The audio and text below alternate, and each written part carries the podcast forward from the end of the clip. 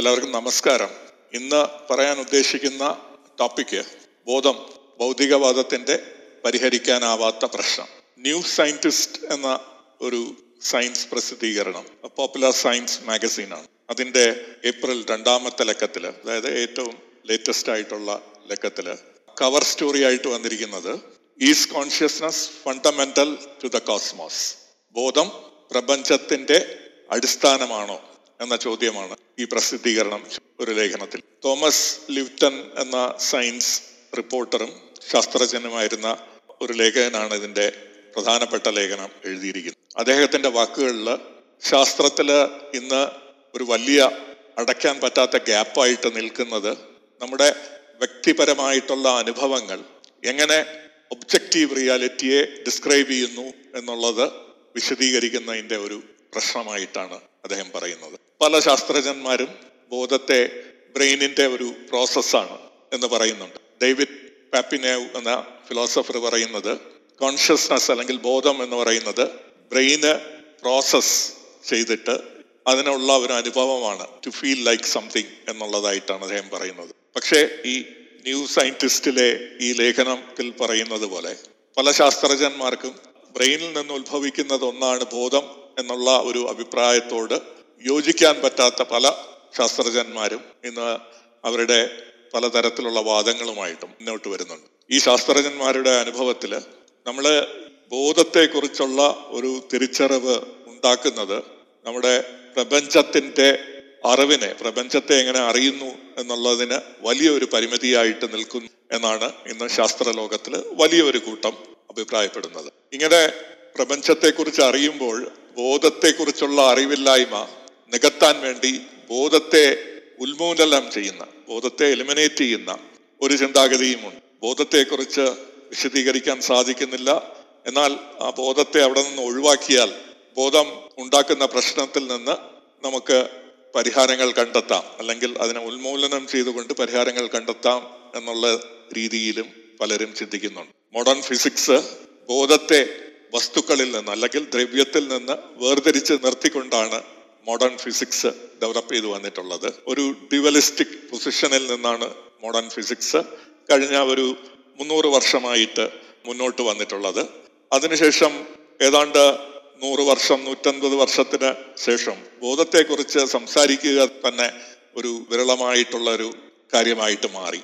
ബോധത്തെക്കുറിച്ച് clear ആയിട്ടുള്ള ഒരു നിർവചനമില്ല, ബോധത്തിനെ കുറിച്ചുള്ള ഒരു കുറിച്ചുള്ള പഠനങ്ങൾ കുറഞ്ഞു പോവുകയും അതിനെ തീർത്തും ഒരു ശാസ്ത്രീയ പഠനത്തിൽ നിന്ന് മാറ്റി നിർത്തുന്ന ഒരവസ്ഥ ഉണ്ടാകുന്നതായിട്ടും ഈ ശാസ്ത്രജ്ഞന്മാർ അഭിപ്രായപ്പെടുന്നുണ്ട്. അങ്ങനെ മാറ്റി നിർത്തുന്നതിനോടുകൂടി എതിർപ്പ് അല്ലെങ്കിൽ അതിനോട് വിയോജിപ്പ് പറഞ്ഞുകൊണ്ടാണ് ഇന്ന് പലരും മുന്നോട്ട് വരുന്നത്. അങ്ങനെ നമ്മൾ ബോധത്തെ ശാസ്ത്ര പഠനങ്ങളിൽ നിന്ന് വേറിട്ട് മാറ്റി നിർത്തി കഴിഞ്ഞാൽ നമുക്ക് പലതും നമുക്ക് എക്സ്പ്ലെയിൻ ചെയ്യാൻ പറ്റില്ല എന്നുള്ള ഒരു അണ്ടർസ്റ്റാൻഡിങ്ങിൽ, ഒരു തിരിച്ചറിവിലേക്ക് വരുന്നുണ്ട്. പീറ്റർ ഗോഫ് എന്ന ഫിലോസഫർ പറയുന്നത് ഇന്ന് നമ്മുടെ പഠനങ്ങളിലെ വിരോധാഭാസം എന്ന് പറയുന്നത് നമ്മൾ മെറ്റീരിയലുകളെ വളരെ കൃത്യമായിട്ട് മനസ്സിലാക്കുകയും അതിനെ എക്സ്പ്ലെയിൻ ചെയ്യുകയും അതിനെ വിശദീകരിക്കുകയും ചെയ്യുന്നത് ബോധത്തെ വളരെ കൃത്യമായിട്ട് മാറ്റി നിർത്തിക്കൊണ്ടാണ് എന്നുള്ള ഒരു വാദം അദ്ദേഹം പറയുന്നുണ്ട്.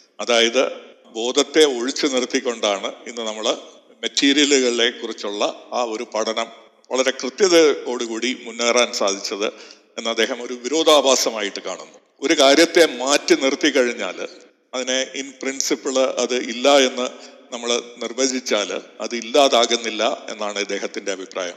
നമ്മൾ നമ്മുടെ ഒരു താൽക്കാലിക പരി പ്രശ്ന പരിഹാരത്തിന് ബോധത്തെ നമുക്ക് മാറ്റി നിർത്താം, പക്ഷേ ബോധത്തെ മാറ്റി നിർത്തിക്കൊണ്ട് നമുക്ക് പൂർണ്ണമായിട്ട് അറിവിനെ ഉൾക്കൊള്ളാൻ സാധിക്കില്ല എന്ന് ഇദ്ദേഹം അഭിപ്രായപ്പെടുന്നു. വേറൊരു കൂട്ടം ശാസ്ത്രജ്ഞന്മാർ ബോധത്തെ നിരാകരിക്കുന്നില്ല, പക്ഷെ ബോധത്തെക്കുറിച്ചുള്ള ഒരു അറിവ് പൂർണ്ണമല്ലെന്നും എന്നാൽ ഈ അറിവ് ഇപ്പോൾ നമ്മൾ പുരോഗമിക്കുമ്പോൾ ഉണ്ടാകും, ജസ്റ്റ് അറൌണ്ട് ദ കോർണർ, അത് നമുക്കിതാ കിട്ടിക്കഴിഞ്ഞിരിക്കുന്നു, നമ്മൾ ആ ബോധത്തെക്കുറിച്ചുള്ള അറിവിലേക്ക് നമ്മൾ മുന്നേറുന്നുണ്ട്, ഏതാനും ദിവസങ്ങൾക്കുള്ളിൽ അത് നമുക്ക് നമ്മുടെ കയ്യിൽ കൈക്കുള്ളിൽ അകപ്പെടും, ബോധം എന്താണെന്നുള്ള ആ ഒരു വസ്തുത നമ്മുടെ അറിവിൽ വരും എന്നുള്ള ഒരു കാഴ്ചപ്പാടോടുകൂടി വേറൊരു കൂട്ടം ശാസ്ത്രജ്ഞർ പോകും. ഇതൊക്കെ കൊണ്ടാണ് നമ്മൾ ഈ പ്രധാനപ്പെട്ട scientific journals, nature, science, scientific American തുടങ്ങിയ ജേർണലുകളിൽ നമുക്ക് ബോധത്തെക്കുറിച്ചുള്ള ഒരുപാട് ലേഖനങ്ങൾ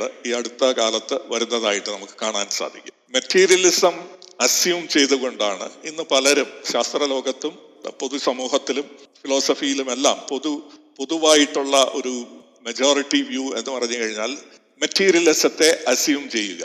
എന്നാൽ ഈ മെറ്റീരിയലിസത്തിൻ്റെ തെളിവുകൾ എങ്ങനെയാണ് വരുന്നത് എന്നുള്ളത് നമുക്ക് ഇനി കണ്ടെത്താൻ കഴിയുകയുള്ളൂ.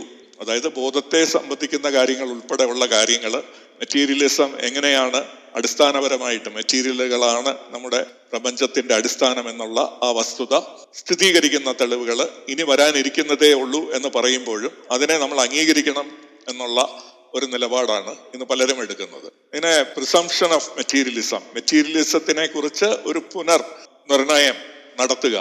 കാൾ പോപ്പർ എന്ന ഫിലോസഫി ഓഫ് സയൻസിനെ കുറിച്ച് ഏറ്റവും കൂടുതൽ പഠനങ്ങൾ നടത്തിയതും ചിന്തകൾ മുന്നോട്ട് വെച്ചതുമായിട്ടുള്ള കാൾ പോപ്പർ പറയുന്നത് ഇതിനെ പ്രോമിസറി മെറ്റീരിയലിസം എന്ന വാഗ്ദാന ഭൗതികവാദം. കാൾ പോപ്പറാണ് നോൺ ഫാൾസിഫൈബിലിറ്റി തുടങ്ങിയ കൺസ്ട്രക്റ്റുകൾ നമ്മുടെ ശാസ്ത്ര ലോകത്തിന് സംഭാവന നൽകിയത്. അതായത് ശാസ്ത്രത്തിന്റെ പരിധിയിൽ വരണമെങ്കിൽ അത് തെറ്റാണോ തെറ്റല്ലയോ എന്നുള്ള ഒരു വിചിന്തനം നടത്താൻ സാധിക്കുന്ന രീതിയിലുള്ള ചോദ്യമായിരിക്കണം. അങ്ങനെയാണ് നോൺ ഫാൾസിഫൈബിലിറ്റി എന്ന് പറഞ്ഞ കാൾ പോപ്പർ വിശദീകരിച്ചത്.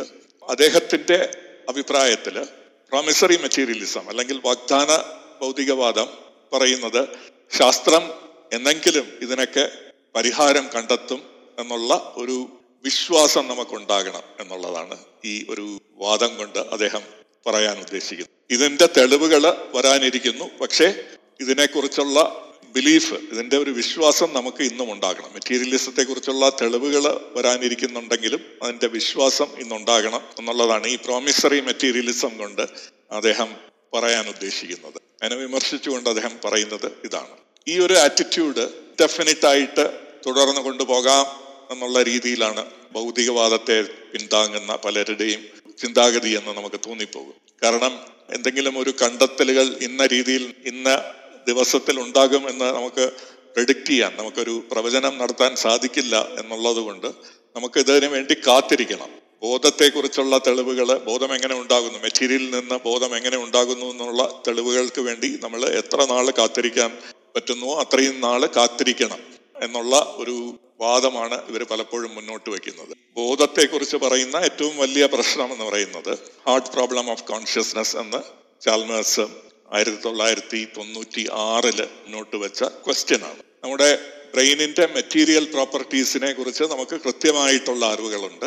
എന്നാൽ ഈ മെറ്റീരിയൽ പ്രോപ്പർട്ടീസിൽ നിന്ന് സബ്ജക്റ്റീവ് എക്സ്പീരിയൻസ് എങ്ങനെ ഉണ്ടാകുന്നു എന്നുള്ളതിനെ കുറിച്ച് വിശദീകരണങ്ങളില്ല, വിശദീകരിക്കാൻ സാധിക്കുന്നില്ല എന്നുള്ളതാണ് അദ്ദേഹം ഹാർഡ് പ്രോബ്ലം ആയി ഓഫ് കോൺഷ്യസ്നെസ് ആയിട്ട് പറയുന്നത്. ഈ ഹാർഡ് പ്രോബ്ലം ഓഫ് കോൺഷ്യസ്നെസ്സിനെ ന്യൂറോ സയൻസിലും കോഗ്നിറ്റീവ് സയൻസസിലും സൈക്കോളജിയിലും പല ശാസ്ത്രജ്ഞന്മാരും അംഗീകരിക്കുന്ന ഒരു കാര്യമാണ്. ന്യൂറോ സയൻസിൽ പറയുന്നത് കോൺഷ്യസ്നെസ് ഏതെങ്കിലും ബ്രെയിനിന്റെ ഏതെങ്കിലും ഒരു സിംഗിൾ ഏരിയയുമായിട്ട് ചേർന്ന് നിൽക്കുന്നതായിട്ട് നമുക്ക് ഇതുവരെ കണ്ടെത്താൻ സാധിച്ചിട്ടില്ല. ബ്രെയിനിലുള്ള ന്യൂറോണുകളുടെ ഏതെങ്കിലും സ്പെസിഫിക് ലെവൽ ഓഫ് ആക്ടിവിറ്റി, അതിൻ്റെ പ്രവർത്തനത്തിലെ ഏതെങ്കിലും പ്രത്യേക തരത്തിലുള്ള ലെവലുമായിട്ട് നമുക്ക് കോൺഷ്യസ്നെസ്സിനെ കോറിലേറ്റ് ചെയ്യാനോ സാധിക്കുന്നില്ല എന്നും പറയുന്നു. ബ്രെയിനിന്റെ ഏതെങ്കിലും കെമിസ്ട്രിയിൽ നിന്ന് ഇത്തരത്തില് സബ്ജക്റ്റീവ് എക്സ്പീരിയൻസ് ഉണ്ടാകുന്നതായിട്ട് നമുക്ക് കാട്ടിത്തരാനും സാധിക്കുന്നില്ല. ഇതാണ് ഹാർഡ് പ്രോബ്ലം. പക്ഷെ ഈ ഹാർഡ് പ്രോബ്ലം ഹാർഡാകുന്നത് നമുക്ക് കോൺഷ്യസ്നെസ്സിനെ ഡിഫൈൻ ചെയ്യുന്നതിൽ മെറ്റീരിയലിസം ഉപേക്ഷിക്കപ്പെടേണ്ടി വരുന്ന ഒരു സ്ഥിതി വരുമ്പോഴാണ് പലർക്കും ഇതൊരു ഒരു ഹാർഡ് ചോയ്സ് ആയിട്ട് മാറുന്നത്. ഭൗതികവാദത്തെ മാറ്റി നിർത്തിയാൽ മാത്രമേ ഈ ഹാർഡ് പ്രോബ്ലത്തിന് ആൻസർ കിട്ടുള്ളൂ എന്ന് ഇന്ന് ശാസ്ത്ര ലോകത്തില് പലരും മുന്നോട്ട് വയ്ക്കുന്ന വാദം നമ്മുടെ ശാസ്ത്രത്തിന്റെ തന്നെ അടിത്തറ ഇല്ലാതാക്കുമോ എന്നുള്ള വലിയൊരു ഭയത്തിൽ നിന്ന് പല ശാസ്ത്രജ്ഞന്മാരെയും ഇതിനെ ഒരു ഹാർഡ് റിയലി ഹാർഡ് പ്രോബ്ലം ആയിട്ട് ചിന്തിക്കാൻ പ്രേരിപ്പിക്കുന്നു എന്നുള്ളതാണ് നമ്മൾ കാണുന്നത്. പക്ഷേ ഇത്തരത്തില് ഇതിനൊരു ഉത്തരം എന്തെങ്കിലും ഉണ്ടാകും. ഭാവിയിൽ എന്തെങ്കിലും ബ്രെയിനിൽ നിന്ന് എങ്ങനെയാണ് കോൺഷ്യസ്നെസ് ഉത്ഭവിക്കുന്നത് അല്ലെങ്കിൽ എമർജ് ചെയ്യുന്നത് എന്നുള്ളതിനൊരു ഉത്തരം ഉണ്ടാകും എന്ന് പറയുന്ന ആ ഒരു ചിന്താഗതിയിൽ, അതിനുവേണ്ടി നമുക്ക് കാത്തിരിക്കാം എന്നുള്ള ചിന്താഗതി പലപ്പോഴും ശാസ്ത്ര ഗവേഷണങ്ങൾക്ക് വലിയ ഒരു പ്രശ്നമായിട്ട് നിൽക്കുന്നു. ശാസ്ത്ര ഗവേഷണങ്ങൾ മുന്നോട്ട് പോകുന്നതിൽ വലിയ ഒരു വിലങ്ങതടിയായിട്ടത് നിൽക്കുന്നു. ശാസ്ത്രത്തിന്റെ തന്നെ അടിസ്ഥാനപരമായിട്ടുള്ള കാഴ്ചപ്പാട് നമ്മൾ അറിയുന്നില്ല എന്നുള്ളത് അംഗീകരിച്ചുകൊണ്ട്, നമ്മൾ എന്തെങ്കിലും അറിയുന്നില്ലെങ്കിൽ ആ അറിവുകേടിനെ നമ്മൾ അംഗീകരിച്ചുകൊണ്ട് അറിവുകേടിനെ, അറിയാത്ത കാര്യങ്ങളെ അറിയാൻ വേണ്ടി ശ്രമിക്കുക. ഇതാണ് സയന്റിഫിക് മെത്തഡോളജിയുടെ ഒരു ഡ്രൈവിംഗ് ഫോഴ്സ് എന്ന് പറയുന്നത്. നമ്മൾക്കിത് അറിവുണ്ട്, നമുക്ക് അറിയാത്ത കാര്യങ്ങളെ കുറിച്ച് നമ്മൾ അതിനെ അറിവുണ്ട് അല്ലെങ്കിൽ അറിവ് ഇനി എന്തെങ്കിലും വരും എന്നുള്ള ഒരു പ്രോമിസറി മെറ്റീരിയലിസത്തിന്റെ വഴിയിൽ നിന്നല്ല ശാസ്ത്രത്തിന്റെ പുരോഗതികൾ ഉണ്ടാകുന്നു. പ്രോമിസറി മെറ്റീരിയലിസത്തെ അല്ലെങ്കിൽ വാഗ്ദാന ഭൗതികവാദത്തെ വളരെ പെക്യൂലിയർ ആയിട്ടുള്ള ഒരു തിയറി ആയിട്ടാണ് പലരും കണക്കാക്കുന്നത്. ഇതൊരു ഹിസ്റ്റോറിക്കൽ പ്രൊഫസി ആയിട്ട്, പ്രവചനമായിട്ട്, എങ്ങനെയാണോ പലരും പല പ്രവചനങ്ങളും നടത്തുന്നത് എന്നുള്ള രീതിയിൽ പ്രവചനം നടത്തുന്നതായി ശാസ്ത്രവിരുദ്ധമായിട്ടുള്ള ഒരു നിലപാടായിട്ടാണ് ഇതിനെ പല ന്യൂറോ സയന്റിസ്റ്റുകളും കാണുന്നത്. നമുക്ക് ഇനി കോൺഷ്യസ്നെസ്സിന്റെ ചില വളരെ വിശേഷപ്പെട്ട ഭാഗങ്ങളിലേക്ക് നമുക്ക് കടന്നു പോകും. നമ്മൾ ഇതിനെക്കുറിച്ചൊരു ചർച്ച ഈ അടുത്ത ദിവസം ക്ലബ് ഹൗസിൽ നടത്തുമ്പോൾ ഒരു വാദം ഉന്നയിക്കുകയുണ്ടായി. നമ്മൾ അറിയുന്നത് എല്ലാം ബോധത്തിലൂടെയാണ്. ബോധമാണ് നമുക്ക് ഏറ്റവും പ്രാഥമികമായിട്ട് അറിയാൻ കഴിയുന്ന കാര്യം. നമുക്ക് എല്ലാ അറിവുകളും നേടിത്തരുന്നത് ബോധം എന്നതുകൊണ്ട് ബോധം അടിസ്ഥാന പ്രപഞ്ചത്തിന്റെ ഒരു അടിസ്ഥാനപരമായിട്ടുള്ള വസ്തുതയാണ് എന്ന് നമുക്ക് ഗ്യാരണ്ടി ചെയ്യാൻ സാധിക്കില്ല എന്നുള്ളൊരു വാദം ഉന്നയിക്കുകയുണ്ടായി. അതായത് ബോധം എന്നുള്ളൊരു എപ്പിസ്റ്റമിക് പ്രൈമറിയാണ്. നമ്മളെ അറിവിന്റെ ജ്ഞാനശേഖരത്തിന്റെ ഒരു അടിസ്ഥാനപരമായിട്ടുള്ള ഘടകം ബോധമാണ്. യാഥാർത്ഥ്യത്തിന്റെ അടിസ്ഥാന ഘടകം ബോധമാണ് എന്ന് നമുക്ക് പറയാൻ സാധിക്കില്ല എന്നുള്ള വാദമാണ് അവിടെ ഉന്നയിച്ചത്. വാസ്തവത്തിൽ ശരിയായിട്ടുള്ള വാദമാണ്. എപ്പിസ്റ്റമിക് പ്രൈമറിയിൽ നിന്നല്ല നമ്മൾ ഓണ്ടോളജിക്കൽ പ്രൈമറി അല്ലെങ്കിൽ ജ്ഞാനം എവിടെ നിന്ന് കിട്ടുന്നു എന്നുള്ളത് അടിസ്ഥാനപ്പെടുത്തിയിട്ടല്ല പ്രപഞ്ചത്തിന്റെ യാഥാർത്ഥ്യം എന്താണെന്നുള്ള ആ ഒരു വസ്തുതയിലേക്ക് പോകുന്നത്. അപ്പൊ ഇവിടെ ഉപയോഗിച്ച മോഡല് നമ്മളിപ്പോൾ അക്ഷയ്യുടെ അച്ഛൻ എന്ന് പറയുമ്പോൾ അക്ഷയ എന്നുള്ള കുട്ടിയെ നമുക്കറിയാം.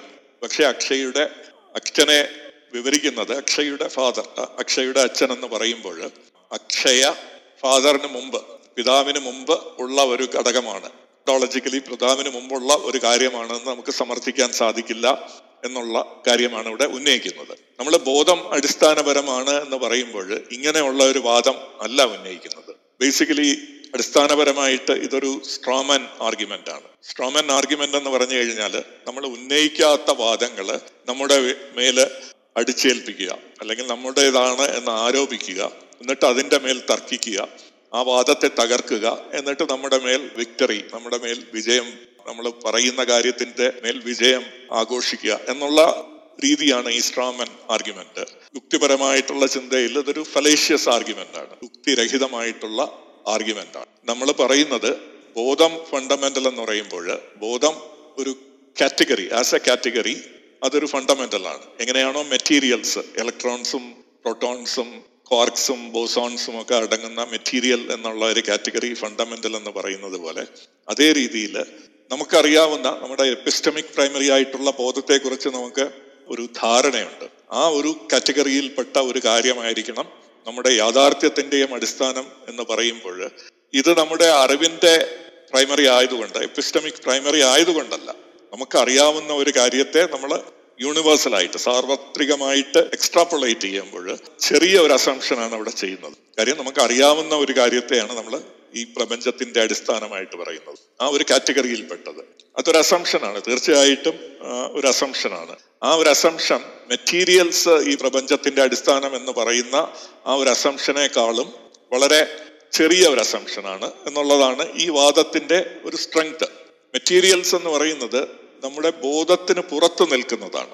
കാരണം ബോധം ഉണ്ടാകുന്നത് തന്നെ മെറ്റീരിയൽസിന്റെ ഘടനയിൽ നിന്നാണ് എന്നാണ് ഭൗതികവാദികൾ പറയുന്നത്. ബോധത്തിന് പുറത്തു നിൽക്കുന്ന ഒരു കാര്യമാണ് വസ്തുക്കൾ അല്ലെങ്കിൽ ദ്രവ്യങ്ങൾ എന്ന രീതിയിൽ നമുക്ക് ഒരു കാലത്തും അറിയാൻ പറ്റാത്ത, നമ്മുടെ അറിവിൽ നിന്ന് എക്കാലത്തും ഒളിഞ്ഞു നിൽക്കുന്ന, നമ്മുടെ അറിവിനപ്പുറമായിട്ട് എക്കാലവും നിൽക്കുന്ന ഒരു കാര്യമാണ് മെറ്റീരിയൽ, നമ്മുടെ പ്രപഞ്ചത്തിന്റെ അടിസ്ഥാനമായിട്ടുള്ള മെറ്റീരിയലുകൾ എന്ന് പറയുന്നത്. നമ്മൾക്ക് ഒരു കാലത്തും അറിയാൻ കഴിയാത്ത കാര്യം, ആ കാറ്റഗറിയിൽപ്പെട്ട ഒരു കാര്യവും നമുക്ക് ഒരു കാലത്തും അറിയാൻ സാധിക്കില്ല, നമുക്ക് ഇൻഫർ ചെയ്യാൻ മാത്രമേ സാധിക്കുള്ളൂ. അങ്ങനെ ഒരു ഇൻഫറൻസ് എടുക്കാം, അങ്ങനെ ഒരു അസംഷൻ എടുക്കുന്നതിൽ തെറ്റില്ല. പക്ഷെ ബോധം അടിസ്ഥാനം എന്ന് പറയുന്ന ഇൻഫറൻസിനേക്കാളും വലിയൊരു ഇൻഫറൻസ് ആണ് മെറ്റീരിയലുകളാണ് നമ്മുടെ പ്രപഞ്ചത്തിന്റെ അടിസ്ഥാനം എന്ന് പറയുന്ന ആ ഒരു ഇൻഫറൻസ്.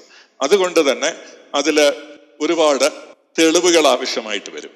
ബോധം എന്നുള്ളത് നമ്മുടെ പ്രൈമറി ഡേറ്റയാണ്, നമുക്കറിയാവുന്ന പ്രൈമറി ഡേറ്റയാണ്. ആ പ്രൈമറി ഡേറ്റയെ യൂണിവേഴ്സലായിട്ട് എക്സ്ട്രാപ്പുലേറ്റ് ചെയ്യുന്നു. മെറ്റീരിയലിസം എന്ന് പറയുന്നത് നമ്മൾ ഒരിക്കലും അറിയാത്ത ഒരു കാര്യത്തെ യൂണിവേഴ്സലായിട്ട് എക്സ്ട്രാപ്പുലേറ്റ് ചെയ്യുന്നു. അപ്പോൾ അത് രണ്ടും തമ്മിൽ വലിയ വ്യത്യാസമാണ്. ഇതിന് വലിയ എപ്പിസ്റ്റമിക് കോസ്റ്റ് കൊടുക്കുകയും സിംപ്ലിസിറ്റിയുടെ ആ ഒരു അളവുകോല് വെച്ച് നമുക്ക് ഒരിക്കലും അംഗീകരിക്കാൻ പറ്റാത്ത ഒരു കാര്യമാണ് ഭൗതികവാദം. സിംപ്ലിസിറ്റി എന്ന് പറയുന്നത് ലോ ഓഫ് പാർസിമോണി അല്ലെങ്കിൽ ഒക്കാംസ് റേസർ എന്നൊക്കെ പറയുന്നത് ശാസ്ത്രത്തിലും ഫിലോസഫിയിലും മെറ്റാ മെറ്റാഫിസിക്സിലുമൊക്കെ അംഗീകരിക്കപ്പെട്ടിട്ടുള്ള ഒരു അളവുകോലാണ്. ആ ഒരു അളവുകോല് വെച്ച് നമുക്ക് തള്ളിക്കളയാവുന്ന വാദമാണ് മെറ്റീരിയലിസം. പക്ഷേ ഇത് മാത്രമല്ല, മറ്റു പല പ്രശ്നങ്ങളും മെറ്റീരിയലിസത്തിലുണ്ട്. ഇപ്പോൾ അക്ഷയ വന്ന് പറയുകയാണ്, അക്ഷയുടെ പിതാവെന്ന് പറയുന്നത് ഒരു സൂപ്പർമാനാണ്, ആകാശത്തിലൂടെ പറന്ന് നടക്കുന്ന വ്യക്തിയാണ് എന്ന് നമ്മൾ പറഞ്ഞു കഴിഞ്ഞാൽ അതൊരു ഫാന്റസി ആണ് എന്ന് നമുക്ക് അംഗീകരിക്കാവുന്ന കാര്യമാണ്. ആകാശത്തിലൂടെ പറന്ന് നടക്കുന്ന ഒരു വ്യക്തി പിതാവാണെന്ന് പറയുമ്പോൾ അങ്ങനെയുള്ള ഒരു വ്യക്തി ഒരു അക്ഷയ എന്ന് പറഞ്ഞ വ്യക്തിയുടെ ഒരു ഫാന്റസി മാത്രമാണ്. പക്ഷെ ഭൗതികവാദികൾ ചെയ്യുന്നത് ആ ഫാന്റസിയെ റിയാലിറ്റി ആയിട്ട് എടുക്കുകയും അക്ഷയ എന്ന് പറയുന്ന ആ വ്യക്തിയെ ഒരു മിഥ്യയായിട്ട്, അതിനെ ഒരു ഇല്യൂഷനായിട്ട് കണക്കാക്കുന്നതായിട്ടാണ് നമുക്കിന്ന് മെറ്റീരിയൽ വാദങ്ങൾ മെറ്റീരിയലിസ്റ്റ് വാദങ്ങളിൽ നമുക്ക് കാണാൻ സാധിക്കുന്നത്. അത്തരത്തിലുള്ള കുറച്ച് വാദങ്ങളിലേക്ക് നമുക്ക് കടന്നു പോകും. ഞാൻ നേരത്തെ പറഞ്ഞതുപോലെ ബോധം എന്നുള്ളത് ഭൗതികവാദികളുടെ വലിയൊരു പ്രശ്നമാണ്. അതിനെ എക്സ്പ്ലെയിൻ ചെയ്യുന്നതിൽ ഭൗതികവാദികൾക്ക് ഒരുപാട് പ്രശ്നങ്ങൾ അനുഭവിക്കുന്നുണ്ട്. ഭൗതികവാദത്തിൻ്റെ സപ്പോർട്ട് ചെയ്യുന്ന പല ആൾക്കാരും ബോധത്തിന് ഒരു ഡെഫിനിഷൻ, കൃത്യമായിട്ടുള്ള ഒരു നിർവചനം കൊടുക്കാൻ പോലും സാധിച്ചിട്ടില്ല. അവർ ബോധത്തിനെ ജനറലായിട്ട് അവർ മനസ്സിലാക്കുന്ന എന്തോ ഒന്നായിട്ട് പറഞ്ഞുകൊണ്ട് അവർ നമ്മൾ പറയുന്ന പല വാദങ്ങളെയും കൗണ്ടർ ചെയ്യാൻ വരുന്നുണ്ട്. പക്ഷെ അവർക്ക് കൃത്യമായിട്ട് ബോധത്തെക്കുറിച്ചുള്ള ഒരു നിർവചനം പോലും ഇല്ല എന്നുള്ളതാണ് ഭൗതികവാദത്തിൻ്റെ ഏറ്റവും വലിയ പോരായ്മ. രണ്ട്, മെറ്റീരിയൽസിൻ്റെ ഘടനയിൽ നിന്ന് എങ്ങനെയാണ് ബോധം ഉയർന്നു വരുന്നത് എന്നുള്ളത് പറയാൻ പറ്റുന്നില്ല എന്നുള്ളത് രണ്ടാമത്തെ വലിയ ഒരു പോരായ്മയായിട്ട് നമുക്ക് കാണാൻ സാധിക്കും. ഈ പോരായ്മകളെല്ലാം നിൽക്കുന്നു എന്ന് പല ഭൗതികവാദികൾക്കും വളരെ കൃത്യമായിട്ടുള്ള അറിവുകളുണ്ട്. ഒന്ന്, അവർക്ക് ബോധത്തെക്കുറിച്ച് ഒരു കൃത്യമായിട്ടുള്ള നിർവചനമില്ല.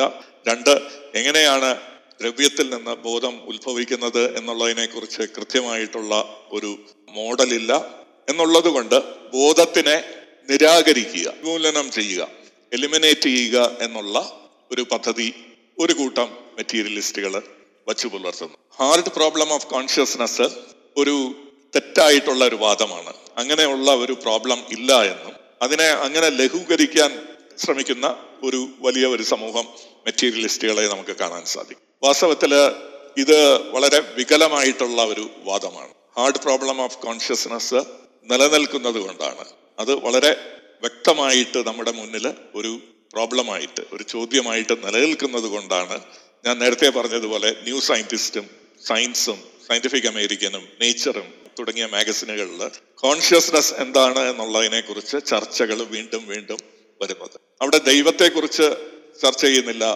ആകാശത്തിലുള്ള സ്വർഗത്തെക്കുറിച്ച് ന്യൂ സയൻറ്റിസ്റ്റോ സയൻറ്റിഫിക് അമേരിക്കനോ മുഖ ലേഖനങ്ങളോ ഒപ്പീനിയൻ പീസുകളോ എഴുതുന്നില്ല. പക്ഷെ ബോധത്തെക്കുറിച്ച് അവർ വീണ്ടും വീണ്ടും എഴുതിക്കൊണ്ടിരിക്കുന്നത് ഈ ഹാർഡ് പ്രോബ്ലം ഓഫ് കോൺഷ്യസ്നെസ് ഒരു റിയാലിറ്റി ആയത് കൊണ്ട് തന്നെയാണ്. രണ്ടായിരത്തി അഞ്ചിലെ സയൻസ് മാഗസിൻ അതിൻ്റെ നൂറ്റി ഇരുപത്തി അഞ്ചാം ആനിവേഴ്സറി എഡിഷനിൽ ഹാർഡ് പ്രോബ്ലം ഓഫ് കോൺഷ്യസ്നെസ്സിനെ നമ്മൾ കണ്ടെത്താത്ത ഏറ്റവും വലിയ ഒരു പ്രശ്നമായിട്ട്, അൺആൻസേർഡ് ക്വസ്റ്റ്യൻ ആയിട്ടുള്ള പട്ടികയിൽ രണ്ടാമത്തെ സ്ഥാനം പിടിക്കുന്നതായിട്ട് നമുക്ക് കാണാൻ സാധിക്കും. അവർ ആദ്യത്തെ ചോദ്യമായിട്ട് പറയുന്നത് ഡാർക്ക് മാറ്റർ, ഡാർക്ക് എനർജിയെ കുറിച്ചുള്ള വിശദീകരണങ്ങളാണ്. അത് കഴിഞ്ഞാൽ രണ്ടാമത്തെ ഏറ്റവും വലിയ പ്രശ്നമായിട്ട് അവർ കണക്കാക്കുന്നത് ഹാർഡ് പ്രോബ്ലം ഓഫ് കോൺഷ്യസ്നെസ് തന്നെയാണ്. അങ്ങനെ ശാസ്ത്രലോകത്ത് അതിനെ നിരാകരിച്ചാലും അതിന് ഉത്തരം കണ്ടെത്താൻ പറ്റുന്നില്ലെങ്കിലും അതിൻ്റെ ഉത്തരം വരുന്നുണ്ട് എന്ന് പറയുന്നവരായാലും എല്ലാവരും ഇതിനെ ഒരു വലിയ പ്രോബ്ലമായിട്ട് തന്നെയാണ് കൺസിഡർ ചെയ്യുന്നത്. അപ്പം അതിനെ നിരാകരിക്കുക എന്നുള്ളത് ചോദ്യങ്ങളിൽ നിന്ന് ഒളിച്ചോടുക എന്നുള്ളതിനപ്പുറം വേറെ ഒന്നും നമുക്ക് കാണാൻ സാധിക്കും. ഹാർഡ് പ്രോബ്ലം എന്ന് പറയുന്നത് നമ്മൾ റിയാലിറ്റിയെ കുറിച്ചുള്ള എല്ലാ കാര്യങ്ങളും നമുക്ക് മനസ്സിലാക്കാൻ സാധിക്കും. പക്ഷേ ഈ റിയാലിറ്റിയെ മനസ്സിലാക്കുന്ന ബോധം എന്നുള്ള ഒരു വസ്തുതയെക്കുറിച്ച് എക്സ്പ്ലെയിൻ ചെയ്യാൻ പറ്റുന്നില്ല. നമ്മൾ എക്സ്പീരിയൻസ് ചെയ്യുന്ന എല്ലാ കാര്യങ്ങളും നമ്മൾ എക്സ്പീരിയൻസിലൂടെയാണല്ലോ എല്ലാം അറിയുന്നത്. നമ്മുടെ പഞ്ചേന്ദ്രിയങ്ങളിലൂടെ ഉള്ള അറിവുകൾ വെച്ച് നമ്മൾ ഒരുപാട് കാര്യങ്ങൾ നമ്മൾ മനസ്സിലാക്കുന്നു. ആ മനസ്സിലാക്കുന്ന കാര്യങ്ങളെക്കുറിച്ചെല്ലാം നമുക്ക് വിശദീകരണം ഉണ്ട്. പക്ഷെ ആ മനസ്സിലാക്കൽ എന്നുള്ള എക്സ്പീരിയൻസ് എന്നുള്ള കാര്യത്തെക്കുറിച്ച് നമുക്ക് പറയാൻ സാധിക്കും. അതാണ് ഈ ഹാർട്ട് പ്രോബ്ലത്തിന്റെ ഏറ്റവും വലിയ പ്രശ്നം. ചില ന്യൂറോളജിസ്റ്റുകളും ഫിലോസഫേഴ്സും സയന്റിസ്റ്റുകളും പറയുന്നത് ബ്രെയിനിന്റെ ഒരു എമർജന്റ് പ്രോപ്പർട്ടിയാണ് കോൺഷ്യസ്നെസ് എന്നുള്ളത്. എമർജൻസ് എന്ന് പറഞ്ഞു കഴിഞ്ഞാൽ ചില ഘടകങ്ങൾ കൂടിച്ചേർത്ത് കഴിഞ്ഞാൽ ആ ഘടകങ്ങളുടെ പ്രോപ്പർട്ടീസിൽ നമ്മൾ വളരെ വ്യക്തമായിട്ട് കാണാത്ത ചിലത് ഈ എമർജ് ചെയ്ത് വരുന്ന കൂടിച്ചേർന്നിരിക്കുന്ന ആ ഒരു വസ്തുവിൽ നിന്ന് ഉണ്ടാകുന്നു എന്നുള്ളതാണ് ഈ എമർജന്റ് പ്രോപ്പർട്ടി എന്ന് പറയുന്നത്. അതിന്റെ ഏറ്റവും വലിയ ഒരു തെളിവായിട്ട് വരുന്നത് ഈ സ്നോ ഫ്ലേക്കുകൾ സ്നോ ഫ്ലേക്കുകൾ എന്ന് പറഞ്ഞു കഴിഞ്ഞാൽ ഈ മഞ്ഞിന്റെ മഞ്ഞ് വീഴുമ്പോഴുള്ള ഒരു സ്നോ ഫ്ലേക്സിൽ നമുക്ക് വളരെ ഇൻറ്റഗ്രേറ്റ് ആയിട്ടുള്ള ഡിസൈൻസ് നമുക്ക് കാണാൻ സാധിക്കും. വളരെ വിപുലമായിട്ടുള്ള ഡിസൈൻസ് ആ സ്നോ ഫ്ലേക്സിൽ കാണാൻ സാധിക്കും. ആ ഡിസൈൻസ് വാസ്തവത്തിൽ നമുക്ക് ഹൈഡ്രജൻ മോളിക്യൂളിലോ ഓക്സിജൻ മോളിക്യൂളിലോ നമുക്ക് കാണാൻ സാധിക്കുന്നില്ല. പക്ഷേ സ്നോ ഫ്ലേക്ക് ആകുമ്പോൾ വളരെ വിപുലമായിട്ടുള്ള ഡീറ്റെയിൽ ആയിട്ടുള്ള ഒരു ഡിസൈൻ അവിടെ വരുന്നതായിട്ട് കാണാം. ഇതിനെ ഒരു എമർജന്റ് പ്രോപ്പർട്ടി ആയി പറയാൻ സാധിക്കും. പക്ഷേ ഈ സ്നോ ഫ്ലേക്സിന്റെ ഈ പ്രോപ്പർട്ടീസ്, ഈ ഇൻറ്റിഗ്രേറ്റ് വളരെ വിപുലമായിട്ടുള്ള ഇൻറ്റിഗ്രേറ്റ് ആയിട്ടുള്ള ഡിസൈൻ ഉണ്ടാകുന്നത് നമുക്ക് കമ്പ്യൂട്ടർ മോഡലിലൂടെ നമുക്ക് അത് തെളിയിക്കാൻ സാധിക്കും. ഓക്സിജന്റെയും ഹൈഡ്രജന്റെയും പ്രോപ്പർട്ടീസിൽ നിന്ന് നമുക്ക് സ്നോ ഫ്ലേക്സിന്റെ പാറ്റേൺസിനെ നമുക്ക് ഡിറൈവ് ചെയ്യാൻ സാധിക്കും. എമർജൻസ് എന്ന് പറയുന്നത് നമുക്ക് രണ്ട് തരമായിട്ട് കാണാം. ഒന്ന്, അതിൻ്റെ ഈ ഏതാണോ ചെറിയ ഘടകങ്ങളിൽ നിന്ന് കൂടി യോജിച്ച് വലിയ ഘടകമായിട്ട് വരുന്നത്, ആ ചെറിയ ഘടകങ്ങളുടെ പ്രോപ്പർട്ടീസിൽ നിന്ന് നമുക്ക് വ്യക്തമായിട്ട് നമുക്ക് മോഡൽ ചെയ്ത് കൊണ്ടുവരാൻ സാധിക്കുന്ന ഒരു തരം എമർജൻസ് ഉണ്ട്. ആ എമർജൻസിനെയാണ് നമുക്ക് വീക്ക് എമർജൻസ് എന്ന് പറയുന്നത്. വീക്ക് എമർജൻസ് എന്ന് പറഞ്ഞു കഴിഞ്ഞാൽ നമ്മൾ സാധാരണയായിട്ട് പല സ്ഥലങ്ങളിൽ കാണുന്ന കാര്യമാണ്. നമ്മൾ പ്രകൃതിയിൽ പലയിടത്തും സാധാരണമായിട്ട് കാണുന്നതാണ് വീക്ക് എമർജൻസ്. ആ വീക്ക് എമർജൻസിൽ നമ്മളുടെ എമർജ് ചെയ്ത് വരുന്ന പ്രോപ്പർട്ടിയെ നമുക്ക് അതിൻ്റെ ലോവർ ലെവൽ എൻറ്റിറ്റീസ്, അതിൻ്റെ കീഴ് ഘടകങ്ങളിൽ നിന്ന് നമുക്ക് സ്ഥിരീകരിക്കാൻ സാധിക്കും. എന്നാൽ വേറൊരു തരം എമർജൻസ് ആണ് കോൺഷ്യസ്നസ് ബ്രെയിനിൽ നിന്ന് എമർജ് ചെയ്യുന്നു എന്ന് പറയുന്ന വാദത്തിൽ എന്നത് അത് സ്ട്രോങ് എമർജൻസ് ആണ്. കാരണം ഈ വാദം ഉന്നയിക്കുന്നവർ തന്നെ പറയുന്നുണ്ട് ബ്രെയിനിന്റെ പ്രോപ്പർട്ടീസിൽ ഒന്നും ഉൾക്കൊള്ളാത്ത, ബ്രെയിനിനെ നിർമ്മിച്ചിരിക്കുന്ന പാർട്ടിക്കിൾസിൽ ഒന്നും ഉൾക്കൊള്ളാത്ത പ്രോപ്പർട്ടീസിൽ നിന്നാണ് ബോധം എന്നുള്ള ആ ഒരു വസ്തുത എമർജ് ചെയ്തു വരും. അപ്പം നിങ്ങൾ ആ പാർട്ടിക്കിൾസിനെ പഠിച്ചത് കൊണ്ട് കാര്യമില്ല, ബ്രെയിനിന്റെ ന്യൂറൽ നെറ്റ്വർക്സിനെ പഠിച്ചത് കൊണ്ട് കാര്യമില്ല. കാര്യം അവിടെ ഉള്ള പ്രോപ്പർട്ടീസിൽ ഒന്നുമല്ല ഈ പുതുതായി എമർജ് ചെയ്ത് വരുന്ന ആ ഒരു കാര്യം വസ്തുത നിലനിൽക്കുന്നത് എന്ന് ഇവർ പറയുന്നു. അതാണ് സ്ട്രോങ് എമർജൻസ്. നമ്മൾ ഇന്ന് കാണുന്ന പ്രോപ്പർട്ടീസിൽ ഒന്നും കാണാത്ത കാര്യം എമർജ് ചെയ്ത് വരുന്നു എന്ന് പറയുന്നു. ആ എമർജൻസിനെ നമുക്ക്, കാര്യം നമ്മുടെ പ്രോപ്പർട്ടീസ് നമ്മൾക്ക് അറിയാവുന്ന പ്രോപ്പർട്ടീസിന് അപ്പുറമുള്ള പ്രോപ്പർട്ടീസിലേക്ക് പോകുമ്പോൾ അതിനെ ഒരു അപ്പീൽ ടു മാജിക് ആയിട്ട് മാത്രമേ കണക്കാക്കാൻ സാധിക്കൂ. ഇന്ന് നമുക്കറിയാവുന്ന ഫിസിക്കൽ ലോസിനപ്പുറം പുതിയ ഫിസിക്കൽ ലോസ് കൊണ്ടുവന്നാൽ മാത്രമേ അത്തരത്തിലുള്ള ഒരു വാദത്തെ നമുക്ക് അംഗീകരിക്കാൻ സാധിക്കൂ. വാസ്തവത്തിൽ ഇത് ശാസ്ത്രലോകത്തിൽ തള്ളിക്കളയേണ്ട ഒരു വാദമാണ് സ്ട്രോങ് എമർജൻസ് എന്ന് പറയുന്നത്. അതായത് നമുക്ക് ഇന്ന് അറിയാവുന്ന അറിവുകൾക്ക് അപ്പുറമുള്ള എന്തോ ഒരു കാര്യത്തിൽ നിന്ന് എന്തോ ഉത്ഭവിച്ചു വരുന്നു എന്ന് പറയുന്നത് തീർത്ത് തീർത്തും അശാസ്ത്രീയമായിട്ടുള്ളത് മാത്രമല്ല അയുക്തമായിട്ടുള്ളതും ആണ് നമുക്ക് പറയേണ്ടി വരും. ഇതുകൊണ്ടാണ് ഈ കോൺഷ്യസ്നെസ് എന്ന് പറയുന്നത് ഒരു ഒരു നികത്താനാകാത്ത ഒരു അനോമലിയായിട്ട് മെറ്റീരിയലിസത്തിൽ എന്നും ഇന്നും നിലനിൽക്കും. ഈ ഒരു പ്രശ്നം, പരിഹരിക്കാനാവാത്ത ഈ ഒരു പ്രശ്നത്തിൽ നിന്ന് എങ്ങനെ നമുക്ക് പുറത്ത് വരാമെന്നുള്ള ഉദ്ദേശത്തോടുകൂടി കുറെ ശാസ്ത്രജ്ഞന്മാര്, കുറെ ന്യൂറോളജിസ്റ്റുകൾ എടുക്കുന്ന പൊസിഷൻ എന്ന് പറഞ്ഞു കഴിഞ്ഞാൽ എലിമിനേറ്റീവ് മെറ്റീരിയലിസം അല്ലെങ്കിൽ ഉന്മൂലന ഭൗതികവാദം എന്നുള്ള ഒരു വാദത്തിലാണ്. അതായത് ബോധം തന്നെ ഇല്ല എന്ന് പറയുക. ഡാനിയൽ ഡെന്നറ്റ് ആയിരത്തി തൊള്ളായിരത്തി തൊണ്ണൂറ്റി ഒന്നില് കോൺഷ്യസ് എക്സ്പ്ലെയിൻഡ് എന്നുള്ള പുസ്തകത്തില് ഈ വാദം വളരെ പ്രബലമായിട്ട് ആദ്യമായിട്ട് ഉന്നയിക്കും. അതിനു മുമ്പ് ഉണ്ടായിരുന്നു, പക്ഷെ നമ്മുടെ ഇന്നത്തെ ഒരു ഡിസ്കോഴ്സിൽ ഏറ്റവും പ്രബലമായിട്ട് നിൽക്കുന്നത് ഡാനിയൽ ഡെന്നറ്റ് എന്ന ഫിലോസഫറിന്റെ ഉന്മൂലന സിദ്ധാന്തം. അത് കഴിഞ്ഞ് വേറെയും പല സിദ്ധാന്തങ്ങൾ ഈ അടുത്ത കാലത്ത് ഈ ഉന്മൂലനത്തിനെ, അതായത് ബോധത്തെ എലിമിനേറ്റ് ചെയ്യുന്നതിനെ സഹായിക്കുന്ന രീതിയിലുള്ള നിർവചനങ്ങൾ കൊണ്ടുവന്നിട്ടുണ്ട്. മൈക്കൽ ഗ്രാസിയാനോയുടെ അറ്റൻഷൻ സ്കീമാ തിയറി ആ രീതിയിലുള്ള ഒരു തിയറിയാണ്. ബോധം എന്നുള്ളത്, കോൺഷ്യസ്നെസ് എന്നുള്ളത് വെറും ഒരു ഇല്യൂഷനാണ് എന്നുള്ള തിയറി അദ്ദേഹം മുന്നോട്ട്. വാസ്തവത്തിൽ നമ്മൾ അതിനെക്കുറിച്ച് യുക്തിപൂർവമായിട്ട് ചിന്തിച്ചാൽ ബോധം ഇല്ല എന്ന് പറയുന്നത് ആ പറയുന്ന ആൾക്കാർ പോലും അതിനെ വ്യക്തമായിട്ട് മനസ്സിലാക്കുന്നില്ല എന്നുള്ളതാണ് നമുക്ക് കരുതേണ്ടത്. അവർ പറയുന്നത്, ഞാനിപ്പോൾ സംസാരിക്കുമ്പോൾ ഈ കേട്ടുകൊണ്ടിരിക്കുന്ന നിങ്ങൾ ഇത് ഒന്നും അവെയർ ആവുന്നില്ല എന്നുള്ളത്. നിങ്ങൾ ഇരിക്കുന്ന ചെയറിൽ നിങ്ങൾ ഇരിക്കുന്നതായിട്ടുള്ള അവെയർനെസ്സും ഇല്ല. ഇതെല്ലാം നിങ്ങളുടെ മിഥ്യയാണ്. ഞാൻ സംസാരിക്കുന്നു എന്ന് പറയുന്നതും നിങ്ങൾ കസേരയിൽ ഇരിക്കുന്നു എന്ന് പറയുന്നതും എല്ലാം നിങ്ങളുടെ മിഥ്യയാണ്. നിങ്ങൾ സ്നേഹം തോന്നുന്നത്, നിങ്ങൾക്ക് ഒരു വേദന അനുഭവിക്കുന്നത് എല്ലാം ബ്രെയിൻ നിങ്ങളിൽ ഉണ്ടാക്കുന്ന ഒരു മിഥ്യയായിട്ടാണ് ഇവർ പറയുന്നത്. ഇവരുടെ മോട്ടിവേഷൻ നമുക്ക് തീർച്ചയായിട്ടും മനസ്സിലാക്കാൻ സാധിക്കും. ഇവരുടെ മോട്ടിവേഷൻ ബോധത്തിന്റെ ഒരു എക്സ്പ്ലനേഷൻ ക്ലിയർ ആയിട്ട് കൊണ്ടുവരാൻ സാധിക്കുന്നില്ല. എന്നാൽ അതുകൊണ്ട് ബോധത്തെ ഒഴിവാക്കുക, പിന്നെ നമുക്കതിനെ കുറിച്ച് എക്സ്പ്ലെയിൻ ചെയ്യേണ്ട ആവശ്യമില്ല. ഇതാണ് മോട്ടിവേഷൻ. ബോധം മാജിക്കലി ഇവിടെ നിന്ന് ഡിസപ്പിയർ ചെയ്യും. പ്രശ്നം, പരിഹരിക്കാനാവാത്ത പ്രശ്നം ഇല്ലാതാവും. ഇതിനെക്കുറിച്ച് ഗാലൻ സ്ട്രോസൻ എന്ന ഫിലോസഫർ പറയുന്നത്, this particular denial strangest thing that ever happened in the whole human history of thought. നമ്മുടെ മനുഷ്യ ചിന്തയിൽ ഉണ്ടായിട്ടുള്ള ഏറ്റവും സ്ട്രെയിഞ്ച് ആയിട്ടുള്ള, ഏറ്റവും വികലമായിട്ടുള്ള ഡിനയലാണ് ഇതെന്ന് അദ്ദേഹം പറയുന്നത്. ഇങ്ങനെ ചില ശാസ്ത്രജ്ഞന്മാർ പറയുന്നത്, it is an attempt to make facts conform to theory as അപ്പോസ് to theory conform to facts. നമ്മുടെ മുന്നിലുള്ള എവിഡൻസുകളെ, നമ്മുടെ മുന്നിലുള്ള ഡേറ്റയെ ഒരു പ്രതിഭാസത്തിന് കൺഫോം ചെയ്യുക എന്നുള്ളത് ആണ് ഇവർ ചെയ്യാൻ ശ്രമിക്കുന്നത്. യഥാർത്ഥത്തിൽ തിയറി അല്ലെങ്കിൽ ഒരു പ്രതിഭാസം ഡേറ്റയ്ക്ക് കൺഫോം ചെയ്ത് വേണം നിൽക്കാൻ. ശാസ്ത്രവിരുദ്ധമായിട്ട് ഡേറ്റകളെ ഒരു പ്രതിഭാസത്തിലേക്ക്, ഡേറ്റയിൽ പ്രതിഭാസത്തിലേക്ക് കൺഫോം ചെയ്യുക എന്നുള്ള, അതായത് ഡേറ്റകളിൽ നിന്നല്ല തിയറി ഉണ്ടാക്കുന്നത്, തിയറിയിൽ നിന്ന് ഡേറ്റകളെ അതിന് പരുവപ്പെടുത്തി എടുക്കുക എന്നുള്ള ഒരു പ്രക്രിയയാണ് ഈ എലിമിനേറ്റീവ് മെറ്റീരിയലിസം നടത്തിക്കൊണ്ടിരിക്കുന്നത്. എലിമിനേറ്റീവ് മെറ്റീരിയലിസം പറയുന്നത്, ബോധം എന്നുള്ളത് ഒരു തെറ്റിദ്ധാരണയാണ്, നമ്മുടെ ബ്രെയിൻ ഉണ്ടാക്കുന്ന ഒരു തെറ്റായിട്ടുള്ള ഒരു മോഡൽ മാത്രമായിട്ടാണ് നമുക്ക് കോൺഷ്യസ്നെസ്സിനെ കാണാൻ സാധിക്കുള്ളൂ എന്നുള്ളതാണ്. മൈക്കൽ ഗ്രാസിയാനോ അദ്ദേഹത്തിന്റെ ലേഖനത്തിൽ, ന്യൂയോർക്ക് ടൈംസിൽ വരുന്ന ലേഖനത്തിൽ പറയുന്നത്, ആർ വി റിയലി കോൺഷ്യസ് എന്ന് രണ്ടായിരത്തി പതിനാലില് വന്ന ലേഖനം. അതായത് ഇവിടെ പറയുന്നത്, നമ്മള് കമ്പ്യൂട്ട് ചെയ്യാണ്, ഒരു കമ്പ്യൂട്ടർ എങ്ങനെയാണോ അതിന്റെ ചില കാര്യങ്ങൾ കമ്പ്യൂട്ട് ചെയ്യുന്നത് എന്ന രീതിയിൽ നമ്മൾ കമ്പ്യൂട്ട് ചെയ്യാണ്, നമ്മൾ കോൺഷ്യസ് ആണ് എന്നുള്ളത്. ബട്ട് വാസ്തവത്തില് നമ്മൾ ബോധവാന്മാരല്ല.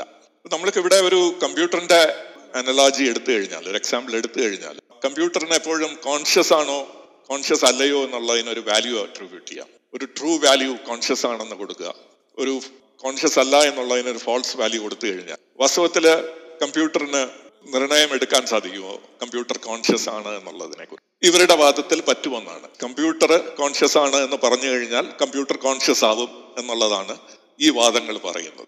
ഇതിനെക്കുറിച്ച് ഇവർ പറയുന്നത്, കമ്പ്യൂട്ടറിന്റെ ഇന്റലിജൻസ്, കമ്പ്യൂട്ടർ സെൽഫ് ലേണിംഗ് ആണ്. കമ്പ്യൂട്ടറിലെ ഇൻസ്ട്രക്ഷൻ കൊടുത്തു കഴിഞ്ഞാൽ അതിന് ആ ഇൻസ്ട്രക്ഷനിൽ നിന്ന് കൂടുതൽ വലിയ റൂൾസും പ്രൊസീജിയേഴ്സും ഉണ്ടാക്കാൻ സാധിക്കും. ആ റൂൾസും പ്രൊസീജിയേഴ്സും വച്ച് അത് കോൺഷ്യസ് ആവും എന്നുള്ളതാണ് ഈ വാദക്കാര് പറയുന്നത്. വാസ്തവത്തില് കമ്പ്യൂട്ടറിന് ബോധമില്ല, പക്ഷെ കമ്പ്യൂട്ടറിന് ബോധവാനാണ്, കമ്പ്യൂട്ടർ ബോധമുള്ള ഒരു വസ്തുവാണെന്നുള്ള ഒരു ധാരണ ഉണ്ടാകാൻ പറ്റും എന്നുള്ളതാണ് ഈ വാദം പറയുന്നത്. ജോൺ സെറൽ എന്നുള്ള ഒരു ഫിലോസഫർ ആയിരത്തി തൊള്ളായിരത്തി എൺപതില് മൈൻഡ്, ബ്രെയിൻസ് ആൻഡ് പ്രോഗ്രാംസ് എന്നുള്ള ഒരു പഠനം, അതില് ചൈനീസ് റൂം എക്സ്പെരിമെന്റ് എന്നുള്ള ഒരു തോട്ട് എക്സ്പെരിമെന്റിനെ കുറിച്ച് അദ്ദേഹം പറയുന്നുണ്ട്. ഈ തോട്ട് എക്സ്പെരിമെന്റ് ഇങ്ങനെ പോകുന്നു. ഒരു ഇംഗ്ലീഷ് മാത്രം അറിയാൻ കഴിയുന്ന ഒരു ഒരു ക്ലർക്ക് ഒരു റൂമിൽ ലോക്ക് ചെയ്തിരിക്കുകയാണ്. അദ്ദേഹത്തിന് പുറം ലോകവുമായിട്ടുള്ള ഒരു ബന്ധം ഒരു ചെറിയ സ്ലിറ്റ് മാത്രമാണ്, വേറെ ജനാലകളോ വാതിലോ ഒന്നുമില്ലാത്ത ഒരു റൂമിൽ അടച്ചിരിക്കുകയാണ്. അതിന് ഒരു സ്ലിറ്റ് മാത്രം, ഒരു ചെറിയ ഒരു സ്ലിറ്റ്, അത് മാത്രമാണ് പുറം ലോകവുമായിട്ടുള്ള ഒരു കണക്ഷൻ. ആ സ്ലിറ്റിലൂടെ അല്ലെങ്കിൽ ആ ഒരു വിടവിലൂടെ ഒരു ചൈനീസ് അറിയുന്ന ഒരു ആള് ഒരു പേപ്പറിൽ ചൈനീസിൽ ഒരു ക്വസ്റ്റ്യൻ, ഒരു ചോദ്യം എഴുതി പാസ് ചെയ്ത് കൊടുക്കുകയാണ് ഈ ഇംഗ്ലീഷ് സംസാരിക്കുന്ന ക്ലർക്കിനോട്. ഈ ചൈനീസ് അറിയാവുന്ന മനുഷ്യന് ഒരു ഐഡിയയുമില്ല, അകത്ത് ആരാണ് ഇരിക്കുന്നത്, അകത്ത് എന്താണ് നടക്കുന്നതെന്ന് ഒരു ഐഡിയയുമില്ല. അദ്ദേഹം ഈ വിടവിലൂടെ ഒരു ഒരു പേപ്പർ തുണ്ട് അങ്ങ് പാസ് ചെയ്യുകയാണ്. അതിൽ ചൈനീസിലാണ് എഴുതിയിരിക്കുന്നത്. ഇംഗ്ലീഷ് അറിയാവുന്ന ആ മനുഷ്യൻ ഈ പേപ്പർ തുണ്ട് വാങ്ങിക്കുകയും അതിൽ നോക്കുമ്പോൾ ചൈനീസിലെ ക്വസ്റ്റ്യൻ ചോദിച്ചിരി ചോദിച്ചിരിക്കുകയാണ്. അദ്ദേഹത്തിന് ഇതിനെക്കുറിച്ച് ഒരു ധാരണയുമില്ല. പക്ഷേ അദ്ദേഹത്തിന്റെ കയ്യിൽ ഒരു മാനുവൽ ഉണ്ട്. ആ മാനുവൽ വെച്ചിട്ട് ഈ കാണുന്ന ചൈനീസ് സിംബലിനെ കൺവേർട്ട് ചെയ്തിട്ട് അതിന്റെ ഉത്തരം എന്തായിരിക്കണം എന്നുള്ള ഒരു അറിവ് ഉണ്ടാക്കാൻ സാധിക്കും. ആ മാനുവൽ നോക്കിയിട്ട് അദ്ദേഹത്തിന് ഒരു ഉത്തരം ചൈനീസിൽ തന്നെ എഴുതാൻ പറ്റും ആ മാനുവലിൽ നിന്ന്. അങ്ങനെ ഉത്തരം എഴുതിയിട്ട്, മാനുവൽ നോക്കി ഉത്തരം എഴുതിയിട്ട് ഈ ഈ ഇംഗ്ലീഷ് ക്ലർക്ക് ഈ തുണ്ട് വെളിയിലേക്ക് പാസ് ചെയ്യുന്നു. ചൈനീസ് അറിയാവുന്ന ആൾക്ക് ചൈനീസ് അറിയാവുന്ന ആൾക്ക് കൃത്യമായിട്ടുള്ള ഒരു ഉത്തരം കിട്ടും. അദ്ദേഹം വീണ്ടും ചൈനീസിൽ ചോദിക്കുന്നു, വീണ്ടും ഉത്തരം കിട്ടുന്നു. അപ്പോൾ പുറത്തു നിൽക്കുന്ന ഈ ചൈനീസ് മനുഷ്യൻ അദ്ദേഹം വിശ്വസിക്കുന്നത് അകത്തിരിക്കുന്ന ആള് വേറൊരു ചൈനീസ് അറിയാവുന്ന ആളാണ് എന്നാണ്. വാസ്തവത്തില് ഈ അകത്തിരിക്കുന്ന ആൾക്ക് ഇംഗ്ലീഷ് അല്ലാതെ വേറൊരു ഭാഷയും അറിയില്ല. ചൈനീസ് എന്നുള്ളത് വിദൂരമായിട്ട് പോലും അറിയാത്ത ഒരു ഭാഷയാണ്. പക്ഷേ അദ്ദേഹത്തിന് ധരിപ്പിക്കാൻ സാധിക്കും, പുറത്തു നിൽക്കുന്ന ചൈനീസ് മനുഷ്യനെ ധരിക്കാൻ ധരിപ്പിക്കാൻ സാധിക്കും അദ്ദേഹത്തിന് ചൈനീസിൽ നോളജ് ഉണ്ട് എന്നുള്ളത്. ബോധം എന്നുള്ളതും ഈ കമ്പ്യൂട്ടർ എങ്ങനെയാണോ ബോധമുള്ള ഒരു വസ്തുവായിട്ട് കമ്പ്യൂട്ടറോ റോബോട്ടോ നമ്മളെ ധരിപ്പിക്കാൻ ശ്രമിക്കുന്നത് എന്നുള്ളത് പോലെയാണ് ഈ കാണുന്ന വസ്തുതയും. എങ്ങനെയാണോ ഒരു കാര്യം അറിയാതെ നമുക്ക് വേറൊരാളെ ആ കാര്യത്തിൽ അറിവുണ്ടെന്ന് ധരിപ്പിക്കാൻ ശ്രമിക്കുന്നു, അതേ രീതിയിൽ കമ്പ്യൂട്ടറിനെയും നമുക്ക് നമ്മളെ ധരിപ്പിക്കാൻ സാധിക്കും. ഈ മാനുവല് ക്ലർക്കിൻ്റെ ഇരിക്കുന്ന ഇംഗ്ലീഷ് ക്ലർക്കിൻ്റെ ഇരിക്കുന്ന ചൈനീസിലുള്ള മാനുവലാണ് കമ്പ്യൂട്ടർ പ്രോഗ്രാം ആയിട്ട് കരുതാം. ആ കമ്പ്യൂട്ടർ പ്രോഗ്രാം ആക്ച്വലി ചെയ്യുന്നത് മാനിപ്പുലേഷൻസ് ഓഫ് സിമ്പിൾസ് ആണ്. അതിന് ആ മാനുവലിൽ ചില മെന്റൽ ഇന്റേണൽ മോഡൽസ് ഉണ്ട്. ആ മോഡൽസ് വെച്ചിട്ട് കാണുന്ന സിമ്പിൾസിനെ പത്ര ഒരു തുണ്ടിൽ കാണുന്ന സിമ്പിൾസിനെ മാനിപ്പുലേറ്റ് ചെയ്തിട്ട് അതിനെ ഒരു ഉത്തരമായിട്ട് തിരിച്ചു നൽകുന്നു. എന്നതുകൊണ്ട് ഈ സിമ്പിൾ മാനിപ്പുലേഷൻ ഓഫ് സിമ്പിൾസിൽ നിന്ന് നമുക്ക് ഒരിക്കലും പറയാൻ സാധിക്കില്ല ഒരാൾക്ക് ചൈനീസ് ഭാഷ അറിയാൻ പറ്റും എന്നുള്ളത്, ചൈനീസ് ഭാഷയിൽ അണ്ടർസ്റ്റാൻഡിങ് ഉണ്ടെന്നുള്ളത് ഒരിക്കലും പറയാൻ പറ്റില്ല. ബ്രെയിനിലും അതേപോലെ നമ്മൾ ഈ സിമ്പിൾസിനെ മാനിപ്പുലേറ്റ് ചെയ്ത് കഴിഞ്ഞാൽ ഏതെങ്കിലും ന്യൂറൽ പ്രോസസ്സിലൂടെ നമ്മുടെ ബ്രെയിനിനെ ഈ ഒരു കഴിവ് സിദ്ധിച്ചു ഉണ്ടെന്ന് വെക്കുക, സിമ്പിൾസിനെ മാനിപ്പുലേറ്റ് ചെയ്യുക എന്ന് വെച്ച് കഴിഞ്ഞാൽ നമുക്ക് ശരിയായിട്ടുള്ള ഉത്തരങ്ങൾ കൊടുക്കാൻ സാധിക്കും. പക്ഷെ അവിടെ ബോധമുണ്ട് എന്നുള്ളത് ഒരിക്കലും സ്ഥിരീകരിക്കാൻ സാധിക്കും. Chinese experiment, Chinese room experiment നമുക്ക് ഒരു തോട്ട് എക്സ്പെരിമെന്റ് ആണെങ്കിലും വലിയൊരു പാഠമാണ് ഇവിടെ നമുക്ക് കാണിച്ചു തരുന്നത്. അണ്ടർസ്റ്റാൻഡിങ് അല്ലെങ്കിൽ അറിവ് എന്നുള്ളത് കോൺഷ്യസ്നെസ്സിൽ, ബോധത്തിൽ മാത്രമേ എക്സിസ്റ്റ് ചെയ്യാൻ പറ്റുള്ളൂ, ഇന്റലിജൻസിൽ പറ്റില്ല. ആ ചൈനീസ് റൂമിലിരിക്കുന്ന ഇംഗ്ലീഷ് ക്ലർക്ക് വളരെ വിദഗ്ധമായിട്ട് മാനുവൽ നോക്കി വളരെ ഫാസ്റ്റായിട്ട് അദ്ദേഹത്തിന് ഒരു സിമ്പിൾ മാനിപ്പുലേഷൻ നടത്താമെങ്കിൽ അദ്ദേഹം വളരെ ഇന്റലിജന്റ് ആയിട്ടുള്ള ഒരു ഇംഗ്ലീഷ് ക്ലർക്കാണ് നമുക്ക് പറയാൻ സാധിക്കും. അദ്ദേഹം എന്തെങ്കിലും ചൈനീസിൽ അണ്ടർസ്റ്റാൻഡിങ് ഉണ്ട് എന്നുള്ളത് നമുക്ക് ഒരിക്കലും പറയാൻ പറ്റില്ല. ചൈനീസിലെ ഒരു പണ്ഡിതനായി എന്ന് നമുക്ക് പറയാൻ സാധിക്കില്ല. അദ്ദേഹത്തിന് വലിയ രീതിയിലുള്ള ബുദ്ധിയുണ്ട്, പക്ഷേ അദ്ദേഹത്തിന് ചൈനീസ് ലാംഗ്വേജിൽ അറിവില്ല. എന്നതുപോലെ തന്നെ ഒരു കമ്പ്യൂട്ടർ ഇത്തരത്തിൽ നമുക്ക് പലതും സിമ്പിൾ കാൽക്കുലേഷനിലൂടെ കാട്ടിത്തരുന്നുണ്ടെങ്കിൽ നമുക്ക് ആ കമ്പ്യൂട്ടർ ഇന്റലിജന്റ് ആണെന്ന് പറയാം, ആ കമ്പ്യൂട്ടറിന് ബോധമുണ്ടെന്ന് നമുക്ക് ഒരിക്കലും പറയാൻ സാധിക്കും. ബോധം ഇത്തരത്തില് ആവശ്യമില്ല എന്ന് പറയുന്നത് സെൽഫ് ഡിഫീറ്റിംഗ് തിയറിയാണ്. ഭൗതികവാദികൾ പോലും അവര് അത് ശരിക്കും നോട്ടീസ് ചെയ്യുന്നില്ല. അവര് ഉന്നയിക്കുന്ന ഈ ക്ലെയിം, അതായത് കോൺഷ്യസ്നെസ് എക്സിസ്റ്റ് ചെയ്യുന്നില്ല എന്ന് പറയുന്നത്, അതൊരു വെറും ഔട്ട്പുട്ട് ഓഫ് ഇന്റലക്ച്വൽ മോഡൽസ്, നേരത്തെ പറഞ്ഞതുപോലെ മാനിപ്പുലേഷൻ ഓഫ് സിമ്പിൾസ് മാത്രമാണ് എന്ന് പറയുമ്പോൾ നമ്മൾ നമ്മുടെ യുക്തിയെ പോലും ചോദ്യം ചെയ്യുകയാണ്. യുക്തിയെ നമ്മൾ ട്രസ്റ്റ് ചെയ്യാൻ പാടില്ല എന്നുള്ളതാണ് ഇവിടെ വരുന്ന വിവക്ഷ. പക്ഷേ മെറ്റീരിയലിസ്റ്റുകൾ ഇത് ഉന്നയിക്കുന്ന മെറ്റീരിയലിസ്റ്റുകൾ ഇതിൻ്റെ കുറിച്ചുള്ള ഒരു പൂർണ്ണമായിട്ടുള്ള തിരിച്ചറിവുണ്ടോയോ എന്നുള്ളതിൽ സംശയമാണ്. ഇതിനെ ഗൊഡേലിയൻ സെൽഫ് ഡിഫീറ്റ് എന്ന് പറയും. അതായത് ഞാൻ കോൺഷ്യസ് അല്ല എന്ന് എന്റെ ബ്രെയിൻ തന്നെ എന്നോട് പറഞ്ഞു തരികയാണ്. അതിനെയാണ് മൈക്കൽ ഗ്രാസിയാനിയും ഡാനിയൽ ഡെന്നറ്റും ഒക്കെ വിശ്വസിക്കുന്നത്. ആ ബ്രെയിൻ പറഞ്ഞു തരുന്ന, ബ്രെയിനിൽ ഇട്ട് അനലൈസ് ചെയ്താണല്ലോ കണ്ടെത്തലിൽ എത്തിയത്. അതായത് നമുക്ക് ബോധമില്ല എന്നുള്ളതും അത് വെറും ഒരു ഇല്യൂഷൻ മാത്രമാണ്, അതൊരു ഇന്റലക്ട് ഇന്റലക്ച്വൽ മോഡലിൽ നിന്ന് നമുക്ക് കിട്ടുന്ന ഒരു തെറ്റായിട്ടുള്ള ഒരു അറിവാണെന്ന് പറയുമ്പോൾ ഈ അറിവ് തന്നെ എങ്ങനെയാണ് നമ്മൾ ട്രസ്റ്റ് ചെയ്യാൻ പറ്റുക? ഇവർ പറയുന്ന അറ്റൻഷൻ സ്കീമ തിയറി അല്ലെങ്കിൽ ഡാനിയൽ ഡെന്നറ്റിന് വാസ്തവത്തിൽ ഒരു മോഡലുമില്ല. ഡാനിയൽ ഡെന്നറ്റ് ബോധം മിഥ്യയാണെന്ന് പറയുന്നതല്ലാതെ വേറെ മോഡലൊന്നും അദ്ദേഹം മുന്നോട്ട് വെച്ചിട്ടില്ല. എന്നിരുന്നാലും അദ്ദേഹം പറയുന്ന കാര്യങ്ങൾ പോലും ശരിയാണ് എന്ന് അവർക്ക് എങ്ങനെ വിശ്വസിക്കാൻ സാധിക്കും? ഇത് ഭൗതികവാദത്തിന്റെ വലിയ ഒരു വീഴ്ചയായിട്ട് നമുക്ക് കാണാൻ സാധിക്കും, ഈ ഉന്മൂലന ഭൗതികവാദം. നമ്മൾ തുടങ്ങുന്നത് നമ്മുടെ ഈ പ്രപഞ്ചത്തെക്കുറിച്ച്, ഈ വസ്തുത കുറിച്ച് അറിയുന്നത്, നമ്മുടെ യാഥാർത്ഥ്യത്തെക്കുറിച്ച് അറിയുന്നതിന്റെ തുടക്കത്തിലെ പോയിന്റാണ് നമ്മൾ നിഷേധിക്കുന്നത്. ഏറ്റവും തുടങ്ങുന്നത് ബോധത്തിലൂടെയാണ്, എപ്പിസ്റ്റമിക് പ്രൈമറി എന്ന് ഞാൻ നേരത്തെ പറഞ്ഞു. ആ എപ്പിസ്റ്റമിക് പ്രൈമറി തെറ്റാണ്, ഒരു മിഥ്യയാണ് എന്ന് പറയുമ്പോൾ, റോങ് മോഡല് ബ്രെയിൻ നമുക്ക് ഉണ്ടാക്കി തരുന്ന ഒരു റോങ് മോഡലാണെന്ന് പറയുമ്പോൾ നമ്മുടെ അറിവിന്റെ ആദ്യത്തെ സ്റ്റാർട്ടിംഗ് പോയിന്റിനെ തന്നെ അവിടെ ചോദ്യം ചെയ്യുകയാണ്. പിന്നെ അതിനുശേഷം എന്തുണ്ടായാലും അതിനെ നമുക്ക് വിശ്വസിക്കാൻ പറ്റില്ല. ബോധം മിഥ്യയാണെന്നുള്ള മോഡല് പോലും നമുക്ക് വിശ്വസിക്കാൻ പറ്റില്ല എന്നുള്ളതാണ് യാഥാർത്ഥ്യം. ഇതിനെയാണ് നമ്മൾ സെൽഫ് ഡിഫീറ്റ് എന്ന് പറയുന്നത്. നമ്മൾ പറയാൻ പോകുന്ന കാര്യം തെറ്റാണ് എന്ന് നിർണയിച്ചു കഴിഞ്ഞാൽ നമ്മൾ പിന്നെ പറയുന്ന കാര്യങ്ങളെ കുറിച്ച് ബോധേഡ് ആവേണ്ട കാര്യമില്ല. അതാണ് മെറ്റീരിയലിസം ഇന്ന് അനുഭവിക്കുന്ന പരിഹരിക്കാനാവാത്ത പ്രോബ്ലങ്ങളിൽ വേറെ ഒരു വലിയ പ്രോബ്ലം. ഈ സെൽഫ് ഡിഫീറ്റിംഗ് ഇത്തരത്തിലുള്ള തിയറികൾ കൊണ്ട് ബോധത്തിനെ ബോധത്തിൽ നിന്ന് രക്ഷപ്പെടാൻ ശ്രമിക്കുക എന്നുള്ള കാര്യം. ഇത് സയന്റിസ്റ്റുകളുടെയും ഫിലോസഫ ഫിലോസഫേഴ്സിലും മാത്രം ഒതുങ്ങി നിൽക്കുന്ന കാര്യമല്ല. പൊതു മീഡിയയിൽ, നമ്മുടെ ന്യൂസ് മീഡിയയിൽ ബോധം ഒരു മിഥ്യയാണ് എന്ന് പറഞ്ഞു കഴിഞ്ഞാൽ അതിനെ ഹൈലൈറ്റ് ചെയ്യുക. കാര്യം അതൊരു പ്രൊവക്കേറ്റീവ് സ്റ്റേറ്റ്മെന്റ് ആണ് ബോധം എന്നുള്ളത്. നമ്മൾ കാര്യം എല്ലാം നമ്മൾ യുക്തിയിലൂടെ, നമ്മുടെ ബോധത്തിലൂടെ നമ്മൾ ചർച്ച ചെയ്ത് ആണ് പലതും പരിഹരിക്കുന്നത്. നമ്മുടെ ഒരു ദൈനംദിന ജീവിതത്തിൽ നമ്മൾ യുക്തി ഉപയോഗിച്ചുകൊണ്ടാണ് ഓരോ കാര്യങ്ങളെയും നമ്മൾ വിശകലനം ചെയ്യുന്നതും അതിന് പരിഹാരം കാണുന്നത്. അത് നമ്മുടെ ചെറിയ കുടുംബ പ്രശ്നം തൊട്ട് ആഗോള താപനം ആയാലും ആഗോള പൊളിറ്റിക്സ് ആയാലും യുക്രൈനിലെ പ്രശ്നമായാലും എല്ലാം നമ്മൾ ചർച്ച ചെയ്യുന്നത് ഈ ലോജിക് ഉപയോഗിച്ചുകൊണ്ട്, ഒരു യുക്തി ഉപയോഗിച്ച്, നമ്മുടെ ബോധത്തിൽ നിന്ന് ഉത്ഭവിക്കുന്ന യുക്തി വെച്ചുകൊണ്ടാണ്. ആ ബോധത്തെയും ആ യുക്തിയെയും ചോദ്യം ചെയ്യുന്ന ഒരു കാര്യം വലിയ പ്രൊവക്കേറ്റീവ് ആയതുകൊണ്ട് ഇതിനെ മെയിൻ സ്ട്രീം മീഡിയ വലിയ രീതിയിൽ ഉത്സാഹത്തോടു കൂടി പ്രസിദ്ധീകരിക്കുന്നത് നമുക്ക് കൂടെ കൂടെ കാണാൻ സാധിക്കും.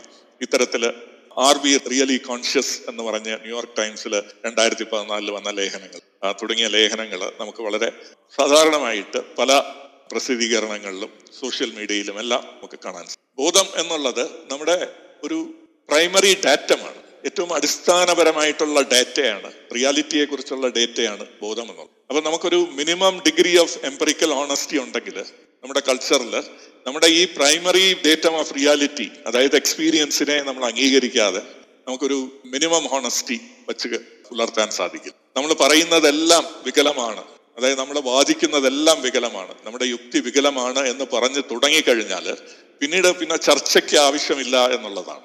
ഇത് നമ്മുടെ സമൂഹത്തിൽ വളർന്നു വന്നിരിക്കുന്ന ശാസ്ത്രലോകത്തും ഫിലോസഫിയുടെ മേഖലയിലും എല്ലാം നിലനിൽക്കുന്ന ഒരു സമൂഹത്തിന്റെ ഒരു ധാരണയിൽ നിലനിൽക്കുന്ന ഒരു വസ്തുതയായിട്ട് മാറുന്നുണ്ട്. നമ്മുടെ ബോധത്തെ തന്നെ ചോദ്യം ചെയ്യുക എന്നുള്ളത് എന്തോ ഒരു ഒരു ക്ലവർ മോഡലായിട്ട് കണക്കാക്കുക, ഇങ്ങനത്തെ പ്രൊവക്കേറ്റീവ് സ്റ്റേറ്റ്മെന്റ്സിനെ നമുക്ക് വലിയ രീതിയിൽ അംഗീകാരം കൊടുക്കുക എന്നുള്ളത് ഒരു ഒരു ക്ലവർനെസ്സിന്റെ പര്യായമായിട്ട് കണക്കാക്കുക എന്ന് നമുക്ക് കാണാൻ സാധിക്കും. മൂന്നാമതായിട്ട് അവർ ഉന്നയിക്കുന്ന വലിയ ഒരു കോൺഷ്യസ്നെസ്സിനെ എക്സ്പ്ലെയിൻ ചെയ്യാൻ ഉപയോഗിക്കുന്ന വലിയൊരു തെളിവായിട്ട് കൊണ്ടുവരുന്നത് ഈ കോൺഷ്യസ്നെസ് നമുക്ക് പരിണാമത്തിലൂടെ സിദ്ധിച്ച ഒരു കഴിവാണ്. നമ്മൾ മെറ്റീരിയലുകൾ മെറ്റീരിയലുകളുടെ സംഘാതത്തിലൂടെ ജീവൻ ജീവോൽപത്തി ഉണ്ടായി. ആ ജീവൻ കുറേ നാൾ ബോധമില്ലാതെ മുന്നോട്ട് പോയി. അങ്ങനെ പരിണമിച്ച് പരിണമിച്ച് വന്നപ്പോൾ ബോധം എന്നുള്ളത് ആക്സിഡന്റലി നമ്മൾ വന്ന് ചാടുകയും ആ ബോധം കൊണ്ട് നമുക്ക് പരിണാമപരമായിട്ടുള്ള അഡ്വാൻറ്റേജ്, എവല്യൂഷണറി അഡ്വാൻറ്റേജസ് ഉള്ളത് കൊണ്ട് ആ ബോധം പിന്നീട് ജീവജാലങ്ങളിൽ ഉണ്ടാകുകയും വേരിലുറക്കുകയും അത് വിപുലീകരിക്കുകയും ചെയ്തു എന്നുള്ള ഒരു വാദം ഉന്നയിക്കുന്നുണ്ട്. ഈ ഡാർവീനിയൻ എവല്യൂഷൻ മുൻനിർത്തിക്കൊണ്ട് ഒരു കൂട്ടം സയന്റിസ്റ്റുകൾ ഉന്നയിക്കുന്ന ഒരു മോഡലാണ്.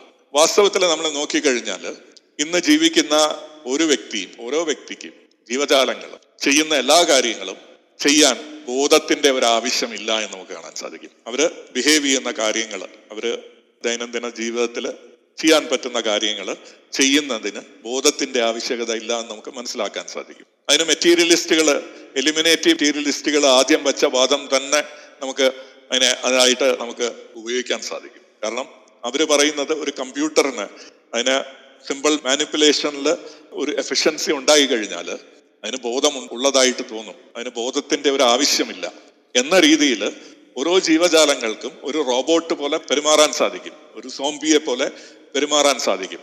അവർ ചെയ്യുന്ന ഓരോ ജീവജാലവും ചെയ്യുന്ന കാര്യങ്ങളെല്ലാം ബോധത്തിന്റെ അഭാവത്തിലും നടക്കാൻ പറ്റുമെന്നുള്ളത് നമുക്ക് ഇൻ പ്രിൻസിപ്പിളും ഇൻ പ്രാക്ടീസും നമുക്ക് അറിയാൻ കഴിയുന്ന കാര്യമാണ്. കമ്പ്യൂട്ടർ ടെക്നോളജി, റോബോട്ടിക്സ് എല്ലാം നമുക്ക് കാട്ടിത്തരുന്നത് ഇത്തരത്തില് ബോധത്തിന്റെ അഭാവത്തില് ഒരു മനുഷ്യൻ ഒരു മനുഷ്യനെ എക്സാമ്പിളായിട്ട് എടുത്തു കഴിഞ്ഞാൽ ഒരു മനുഷ്യൻ ചെയ്യുന്ന കാര്യങ്ങളെല്ലാം ആ അബോധമായിട്ടുള്ള ഒരു റോബോട്ടിനോ ഒരു കമ്പ്യൂട്ടറിനോ ചെയ്യാൻ സാധിക്കും എന്നുള്ളത് നമുക്ക് തെളിയിക്കാൻ പറ്റുന്ന കാര്യമാണ്. അണ്ടർ മെറ്റീരിയലിസം ഈ പ്യൂർലി മെക്കാനിസ്റ്റിക് ആയിട്ടുള്ള ഒരു സിസ്റ്റത്തില്, ബോധത്തിന്റെ ഒരു ആവശ്യവും ഇല്ലാത്ത ഒരു സിസ്റ്റത്തില് ബോധത്തിന് എങ്ങനെയാണ് എവല്യൂഷണറി അഡ്വാൻറ്റേജ്, പരിണാമപരമായിട്ടുള്ള ഒരു അഡ്വാൻറ്റേജ് വന്നു സിദ്ധിച്ചത് എന്നുള്ളത് ഈ വാദം ഉന്നയിക്കുന്നവർക്ക് എക്സ്പ്ലെയിൻ ചെയ്യേണ്ടതായിട്ടുണ്ട്. നോവെല എന്നുള്ള ഒരു ശാസ്ത്രജ്ഞൻ അദ്ദേഹത്തിന്റെ ലേഖനത്തിൽ, ഒരു ന്യൂറോളജിസ്റ്റാണ്, മിലിറ്റന്റ് മെറ്റീരിയലിസ്റ്റ് എന്നത് വിശേഷിക്കപ്പെടും, ക്രമോസക്തനായിട്ടുള്ള ഭൗതികവാദി. അദ്ദേഹം പറയുന്നത് brain needs to pay attention to certain things. നമുക്ക് ശ്രദ്ധ കേന്ദ്രീകരിക്കേണ്ട കാര്യമുണ്ട്, ബ്രെയിനിന് ചില കാര്യങ്ങളിൽ ശ്രദ്ധ കേന്ദ്രീകരിക്കേണ്ട കാര്യമുണ്ട്. അതുകൊണ്ട് സബ്ജക്റ്റീവ് എക്സ്പീരിയൻസ് അല്ലെങ്കിൽ ബോധത്തിന്റെ ആവശ്യം ഒരു സഹായമാണ്. Brain needs to distinguish memory from active experience. ഇപ്പം നടക്കുന്ന കാര്യങ്ങളും നമ്മുടെ ഓർമ്മകളും തമ്മിൽ വേർതിരിക്കാൻ വേണ്ടിയും ബോധത്തിന്റെ ആവശ്യമാണ്. പിന്നെ സർവൈവ് ചെയ്യാൻ ചില ബിഹേവിയറുകൾ നമുക്ക് സഹായമായിട്ട് വരും. ആ ബിഹേവിയറുകളിന് കോൺഷ്യസ്നസ്, കോൺഷ്യസ് ഇമോഷന്റെ ആവശ്യമുണ്ട്. For example motivation. നമുക്കൊരു ഒരു കാര്യം ചെയ്യുന്നതിനുള്ള ഒരു മോട്ടിവേഷൻ ഉണ്ടാവണമെങ്കിൽ നമുക്കതൊരു സർവൈവൽ അഡ്വാൻറ്റേജ് തരും. അതുകൊണ്ട് ബോധത്തിന് അവിടെ ഒരു റോളുണ്ട്, എവല്യൂഷണറി റോൾ എന്ന രീതിയിൽ അദ്ദേഹം വാദിക്കുന്നു. ഈ മൂന്ന് വാദങ്ങളും ഇൻകോഹറന്റ് ആയിട്ടുള്ള വാദങ്ങളാണ്. അതായത് ഒരു അറ്റൻഷന് വേണ്ടി ബോധം വേണമെന്ന്, മെമ്മറി ഓർമ്മ സൂക്ഷിക്കുന്നതിന് വേണ്ടി ബോധം വേണമെന്ന്, മോട്ടിവേഷൻ തുടങ്ങിയ കാര്യങ്ങൾക്ക് വേണ്ടി ബോധം വേണമെന്നോ പറയുന്നത് നിലനിൽക്കാത്ത വാദങ്ങൾ. മെറ്റീരിയലിസത്തിൽ പോലും അറ്റൻഷൻ എന്നുള്ളത്, ഏതെങ്കിലും ഒരു കാര്യത്തിൽ നമ്മുടെ ശ്രദ്ധ കേന്ദ്രീകരിക്കുക എന്നുള്ളത് കോൺഷ്യസ്നെസ്സിന്റെ അഭാവത്തിലും നടക്കും. കോൺഷ്യസ്നെസ് ഒരു ഓർഗനൈസത്തിന്റെ കോഗ്നിറ്റീവ് റിസോഴ്സസിനെ ഒരു പ്രയോറിറ്റൈസ് ചെയ്യുക എന്നുള്ളതാണ് നമ്മൾ ഈ അറ്റൻഷൻ കൊണ്ട് ഉപയോഗിക്കുന്നത്. അതിന്റെ പ്രയോറിറ്റി നിശ്ചയിക്കുക. കമ്പ്യൂട്ടർ ഓപ്പറേറ്റിംഗ് സിസ്റ്റം എപ്പോഴും നമ്മുടെ എല്ലാവരും യൂസ് ചെയ്യുന്നതാണ്. മൊബൈൽ ഫോൺ ആയാലും ലാപ്ടോപ്പ് ആയാലും പി സി ആയാലും നമ്മളെല്ലാവരും ഉപയോഗിക്കുന്ന കമ്പ്യൂട്ടർ സിസ്റ്റം ഓരോ നിമിഷവും ചെയ്തുകൊണ്ടിരിക്കുന്ന ഒരു ടാസ്ക്കാണ് ഈ പ്രയോറിറ്റൈസേഷൻ എന്ന് പറയുന്നത്. അത് തന്നെയാണ് ഈ അറ്റൻഷൻ. അതായത് അവിടെ യൂസ് ചെയ്യുന്ന ടെക്നിക്സ് എന്ന് പറഞ്ഞാൽ ഇന്ററപ്റ്റ്സ്, ക്യൂയിങ്, ടാസ്ക് ഷെഡ്യൂളിംഗ് എന്ന് പറയുന്ന കാര്യങ്ങളാണ്. കമ്പ്യൂട്ടർ സോഫ്റ്റ്വെയറിൽ സാധാരണയായിട്ടുള്ള കാര്യമാണ്. ഇതിന് ബോധത്തിന്റെ ആവശ്യമില്ല. നമുക്ക് നിത്യമായിട്ട് നിത്യജീവിതത്തിൽ നിന്ന് തെളിവുകൾ. പിന്നെ ഇത്തരം കാര്യങ്ങൾ ഒരു കമ്പ്യൂട്ടർ ഓപ്പറേറ്റിംഗ് സിസ്റ്റം ചെയ്യുന്നത് ബോധത്തിന്റെ ഒരു അടിസ്ഥാനത്തിലല്ല. അപ്പൊ ഇതിനെല്ലാം നമുക്ക് അബോധമായിട്ടുള്ള അറ്റൻഷൻ എന്നുള്ള ഒരു കാര്യം അബോധമായിട്ടുള്ള ഒരു കമ്പ്യൂട്ടറിന് പറ്റുമെങ്കിൽ പരിണാമത്തിലൂടെ പരിണമിച്ചു വന്ന ജീവജാലങ്ങൾക്കും അത് ബോധത്തിന്റെ അഭാവത്തിൽ ചെയ്യാൻ സാധിക്കുമായിരുന്നു. ബോധം എന്നുള്ള ഒരു എക്സ്ട്രാ മെക്കാനിസം അവിടെ കൊണ്ടുവന്ന് അതിനെ കോംപ്ലിക്കേറ്റ് ചെയ്യേണ്ട കാര്യമില്ല. എപ്പോഴും നമ്മൾ പരിണാമത്തിലല്ല, ശാസ്ത്രീയമായിട്ടുള്ള ഏത് കാര്യത്തിലും നമ്മൾ കാണുന്നത് ദ നേച്ചർ പ്രിഫേഴ്സ് സിംപ്ലിസിറ്റി. ഒരു കോംപ്ലക്സ് സൊല്യൂഷൻ്റെ സാധ്യതയും ഒരു സിമ്പിൾ സൊല്യൂഷന്റെ സാധ്യതയും ഉണ്ടെങ്കിൽ സിമ്പിൾ സൊല്യൂഷനെ ആയിരിക്കും അത് ചൂസ് ചെയ്യുക. വളരെ കോംപ്ലക്സ് ആയിട്ടുള്ള ബോധവും കൂടി ഉൾപ്പെടുന്ന ഒരു സിസ്റ്റത്തെ അത് ചൂസ് ചെയ്യേണ്ട കാര്യമില്ല അറ്റൻഷൻ കൊണ്ടുവരാൻ വേണ്ടി. അതുപോലെ മെമ്മറി എന്നുള്ളതും കമ്പ്യൂട്ടേഴ്സ് ചെയ്യുന്ന കാര്യമാണ്. കമ്പ്യൂട്ടേഴ്സ് മെമ്മറി വളരെ കൃത്യമായിട്ട്, ഹ്യൂമൻ ബീയിങ്, നമ്മൾ മനുഷ്യരെക്കാളും കൃത്യമായി കൃത്യതയോടുകൂടി മെമ്മറീസ് സൂക്ഷിക്കുന്നു. മെമ്മറീസും ആക്റ്റീവ് എക്സ്പീരിയൻസും നമ്മൾ അതിന് വ്യത്യാസം കാണാൻ സാധിക്കുന്നു. വെബ് ക്യാമിൽ കൂടെ കിട്ടുന്ന ഒരു ചിത്രവും അതിന്റെ ഡേറ്റാബേസിൽ സൂക്ഷിച്ചിട്ടുള്ള നമ്മൾ കഴിഞ്ഞ വർഷം എടുത്ത ഫോട്ടോഗ്രാഫും തമ്മിൽ വ്യത്യാസം അതിന് കാണാൻ സാധിക്കുന്നുണ്ട്. അവിടെ ഒരു അവയർനെസ്സിന്റെ ആവശ്യമില്ല, കോൺഷ്യസ്നെസ്സിന്റെ ആവശ്യമില്ലാതെ തന്നെ അതിന് ചെയ്യാനുള്ള സംവിധാനം. പിന്നെ മോട്ടിവേഷൻ. മോട്ടിവേഷൻ എന്ന് പറഞ്ഞു കഴിഞ്ഞാൽ വാസ്തവത്തിൽ ഒരു കാൽക്കുലേഷനാണ്, ഒരു അൽഗോരിതം. അതിന്റെ റൂൾസ് അനുസരിച്ച് ഏത് ഡിസിഷൻ എടുത്തു കഴിഞ്ഞാൽ നമുക്ക് മാക്സിമം ഗെയിൻസ് ഉണ്ടാകും, അതിന്റെ റിസ്ക് മിനിമൈസ് ചെയ്യാമെന്നുള്ള അൽഗോരിതങ്ങൾ സർവ്വസാധാരണമായിട്ട്, ഫോർ എക്സാമ്പിൾ ഈ റിസ്ക് ഒക്കെ അനലൈസ് ചെയ്യുന്ന ഇൻഷുറൻസ്, സ്റ്റോക്ക് എക്സ്ചേഞ്ച് മേഖലകളിൽ ഉള്ള സോഫ്റ്റ്വെയറിൽ സർവ്വസാധാരണമായിട്ട് കാണുന്നതാണ് ഈ calculation of maximising gain and minimising risk. Maximising ഗെയിനും മിനിമൈസിങ് റിസ്ക്കും, അതായത് നമുക്ക് കിട്ടുന്ന ഗെയിന് അല്ലെങ്കിൽ എന്തെങ്കിലും പോസിറ്റീവായിട്ടുള്ള കാര്യങ്ങളെ ഉയർത്തിക്കാട്ടുക, നമുക്ക് ഉണ്ടാകുന്ന പ്രോബബിൾ നഷ്ടങ്ങളെ അതിനെ കുറയ്ക്കുക എന്നുള്ള വസ്തുത, ഇത് കമ്പ്യൂട്ടർ അൽഗോരിതത്തിലൂടെ നടക്കുന്ന കാര്യമാണ് എപ്പോഴും. അതിന് കോൺഷ്യസ്നെസ്സിന്റെ ആവശ്യമില്ല. ഇത് തന്നെയാണ് മോട്ടിവേഷൻ എന്ന് പറയുന്നത്. മാക്സിമൈസിങ് ഗെയിനും മിനിമൈസിങ് റിസ്ക്കുമാണ് മോട്ടിവേഷൻ എന്ന് പറയുന്നത്. അതിനും ബോധത്തിന്റെ ആവശ്യമില്ല. അപ്പോൾ നൊവലയുടെ ഈ ഒരു ഒരു അറ്റംപ്റ്റ് വളരെ വികലമായിട്ടുള്ള ഒരു അറ്റംപ്റ്റ് ആണ്. അതായത് നമുക്ക് ഒരു പരിണാമപരമായിട്ടുള്ള കഴിവ്, ഒരു ഫിറ്റ്നസ് തരാൻ വേണ്ടിയിട്ടാണ് ബോധം ഉത്ഭവിച്ചു എന്ന് പറയുന്നത് വാദം വളരെ വികലമാണ്. നമുക്കിനി ഇത്രയും ഇന്നത്തെ ഒരു ദിവസത്തേക്ക് ഇത്രയും ഭൗതികവാദത്തിന്റെ പ്രശ്നങ്ങളെ നമ്മൾ വിലയിരുത്തിക്കൊണ്ട് ഈ ഹാർഡ് പ്രോബ്ലത്തിലേക്ക് തിരിച്ചു വരാം. അല്ലെങ്കിൽ ബോധത്തിന്റെ കഠിനമായിട്ടുള്ള പ്രോബ്ലം എങ്ങനെയാണ് നമുക്ക് സോൾവ് ചെയ്യാൻ സാധിക്കും. വാസ്തവത്തിൽ നമ്മൾ ഇതിൽ വളരെ സിമ്പിളായിട്ടുള്ള, ഏറ്റവും പാർസിമോണിയസ് ആയിട്ടുള്ള സൊല്യൂഷൻ എന്ന് പറഞ്ഞു കഴിഞ്ഞാൽ, ബോധത്തെ നമ്മുടെ പ്രപഞ്ചത്തിന്റെ അടിസ്ഥാനമായിട്ട് കണക്കാക്കി കഴിഞ്ഞാൽ നമുക്ക് വളരെ സിമ്പിളായിട്ട് പരിഹരിക്കാവുന്ന പ്രോബ്ലം, പരിഹരിക്കേണ്ട ആവശ്യമില്ല, ആ പ്രോബ്ലം തന്നെ ഇല്ലാതാകുന്നു. ബോധം അവിടെ നിലനിൽക്കുമ്പോൾ, ബോധം എന്ന് പറയുന്നത് ഒരു എക്സ്പീരിയൻസ് ആണ്, ഒരു സ്റ്റേറ്റ് ഓഫ് റോ എക്സ്പീരിയൻസിനെയാണ് നമ്മൾ ബോധമായിട്ട് വിശദീകരിക്കുന്നത്. വളരെ കൃത്യമായിട്ടുള്ള ഡെഫിനിഷൻ ബോധത്തിന് നമുക്ക് കൊടുക്കാൻ സാധിക്കും. നമുക്കൊരു ഫീൽ ചെയ്യാൻ പറ്റുന്ന ഉള്ള ഒരു കഴിവുണ്ടെങ്കിൽ, എന്തെങ്കിലും ഒരു അനുഭൂതിയെ നമുക്ക് അറിയാനുള്ള ഒരു കഴിവുണ്ടെങ്കിൽ നമുക്ക് ബോധം ഉണ്ട് എന്ന് നമുക്ക് പറയാൻ പറ്റും. അതിന് ഏതെങ്കിലും ഹയർ രീതിയിലുള്ള ഏതെങ്കിലും ഉയർന്ന തരത്തിലുള്ള ബോധത്തിന്റെ പ്രവർത്തനങ്ങളൊന്നും ആവശ്യമില്ല. മാനസികമായിട്ടുള്ള പ്രവർത്തനങ്ങൾ, ചിന്തകൾ, intelligence, executive planning power, desires, ഇത്തരത്തിലുള്ള കാര്യങ്ങളൊന്നും ബോധത്തിന് ആവശ്യമില്ല. ബോധത്തിന്റെ വളരെ സിമ്പിളായിട്ടുള്ള റോ എക്സ്പീരിയൻസ് എന്നുള്ള ഒരു കാര്യത്തെ നമ്മൾ എടുത്തു കഴിഞ്ഞാൽ പിന്നെ ഈ ക്വാളിറ്റീസ് ഓഫ് എക്സ്പീരിയൻസിനെ നമുക്ക് എക്സ്പ്ലെയിൻ ചെയ്യേണ്ട ആവശ്യമില്ലാതായിട്ട് വരും.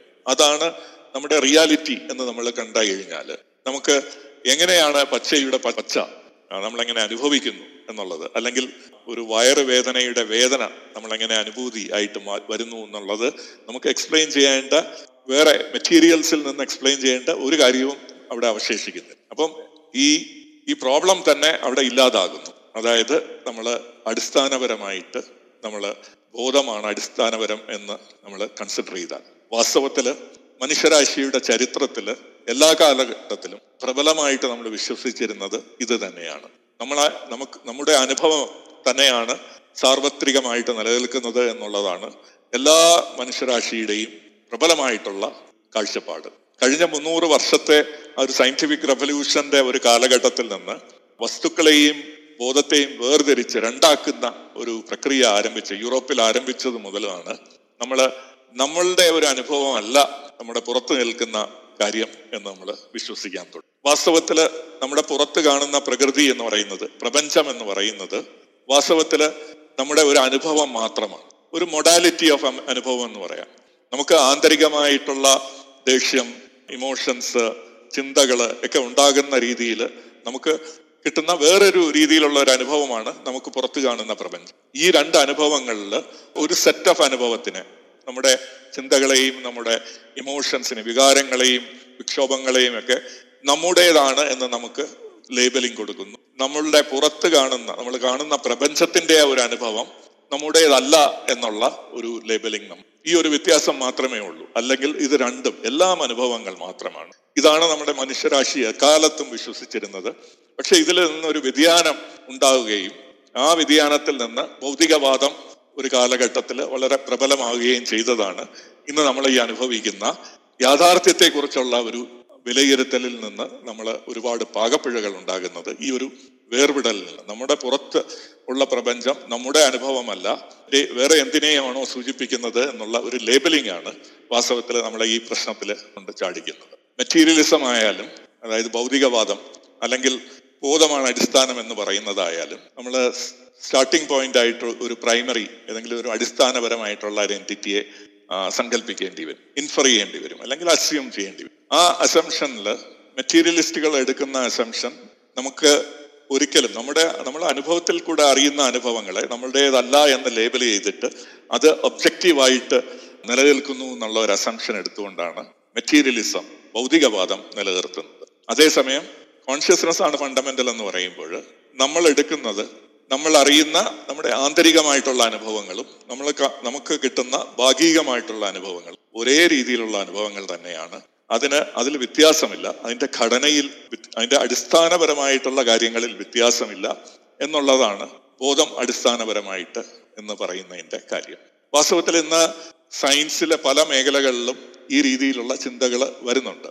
ഈ നമ്മളെ ക്വാണ്ടം ഫീൽഡ് തിയറി എന്നുള്ള തിയറീസ്, ക്വാണ്ടം മൈക്രോസ്കോപ്പിക് ആയിട്ടുള്ള വസ്തുക്കളിൽ നിന്ന് ക്വാണ്ടം തിയറികളെ പ്രപഞ്ച തലത്തിലേക്ക് വികസിപ്പിച്ചെടുക്കുമ്പോൾ ക്വാണ്ടം ഫീൽഡ് തിയറി എന്ന് പറയും. ഫീൽഡ് തിയറിയിൽ അവരൊരു ഒരു ക്വാണ്ടം ഫീൽഡിനെയാണ് അവർ അനുമാനിക്കുന്നത്. ആ ക്വാണ്ടം ഫീൽഡ് സമയത്തിനും കാലം ഉൾക്കൊള്ളാൻ പറ്റാത്ത രീതിയിൽ നിൽക്കുന്ന ക്വാണ്ടം ഫീൽഡിന്റെ എക്സൈറ്റേഷൻസ് ആണ് നമ്മൾ കാണുന്ന മാറ്റർ എന്ന് ക്വാണ്ടം ഫീൽഡ് തിയറി പറയുന്നത്.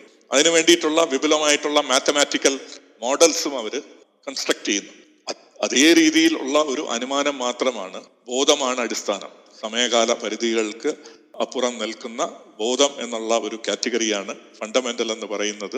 ഇന്ന് മോഡേൺ ഫിസിക്സിൽ പല മോഡൽസും എടുക്കുന്ന ഒരു സാധാരണ രീതിയിൽ അവര് മാത്തമാറ്റിക്കൽ മോഡലിലൂടെ എടുക്കുന്ന ഒരു കാഴ്ചപ്പാട് ഇതിന് തുല്യമാണ് എന്ന് നമുക്ക് പറയാൻ സാധിക്കും. സൂപ്പർ സ്ട്രിംഗ് തിയറി തുടങ്ങിയ തിയറീസ്, ഹയർ ഡയമെൻഷൻസ്, അതായത് പന്ത്രണ്ട് ഡയമെൻഷൻസിൽ നിലനിൽക്കുന്ന എം തിയറികൾ, ഇത്തരം തിയറികൾ പറയുന്നത് ഈ മെറ്റീരിയൽസിൽ നിന്നും അബ്സ്ട്രാക്റ്റ് ആയിട്ടുള്ള കാര്യങ്ങൾ ഒരു സമയത്തിനും കാലത്തിനും സ്പേസ് ടൈമിന് അതീതമല്ലാതെ നിലനിൽക്കുന്നു എന്ന് പറയുകയും അതിനു വേണ്ടി മാത്തമാറ്റിക്കൽ മോഡൽസ് നിർമ്മിക്കുകയും ചെയ്യുന്നു.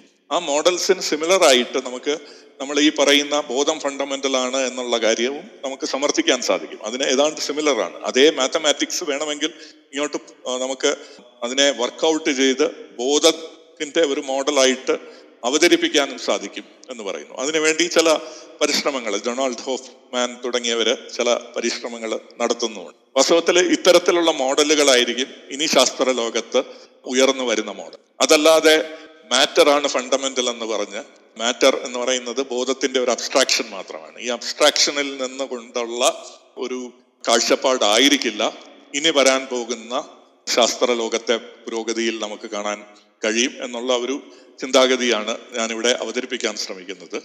ന്യൂ സയന്റിസ്റ്റിൽ വന്ന ഈ ലേഖനം വിരൽ ചൂണ്ടുന്നതും ഇന്ന് നമ്മൾ ആ രീതിയിലേക്ക് മുന്നേറുന്നു, ബോധത്തിനെ നമ്മൾ അതിന്റെ ശരിയായ സ്ഥാനത്ത് സ്ഥാപിക്കുന്നു, പുനഃസ്ഥാപിക്കുന്നു ഉള്ള ഒരു പ്രക്രിയ ആരംഭിച്ചിട്ടുണ്ട് എന്നുള്ള കാര്യത്തിൽ നമുക്ക് ഇന്ന് ഒരുപാട് തെളിവുകൾ കിട്ടുന്നുണ്ട്. ആ ഒരു രീതിയിലായിരിക്കും മുന്നേറുന്നു എന്ന് പറഞ്ഞുകൊണ്ട് ഞാനിവിടെ നിർത്തുന്നു. ഇനി നമുക്ക് ക്വസ്റ്റ്യൻസിലേക്ക് കിടക്കാം. കേട്ടിരുന്ന എല്ലാവർക്കും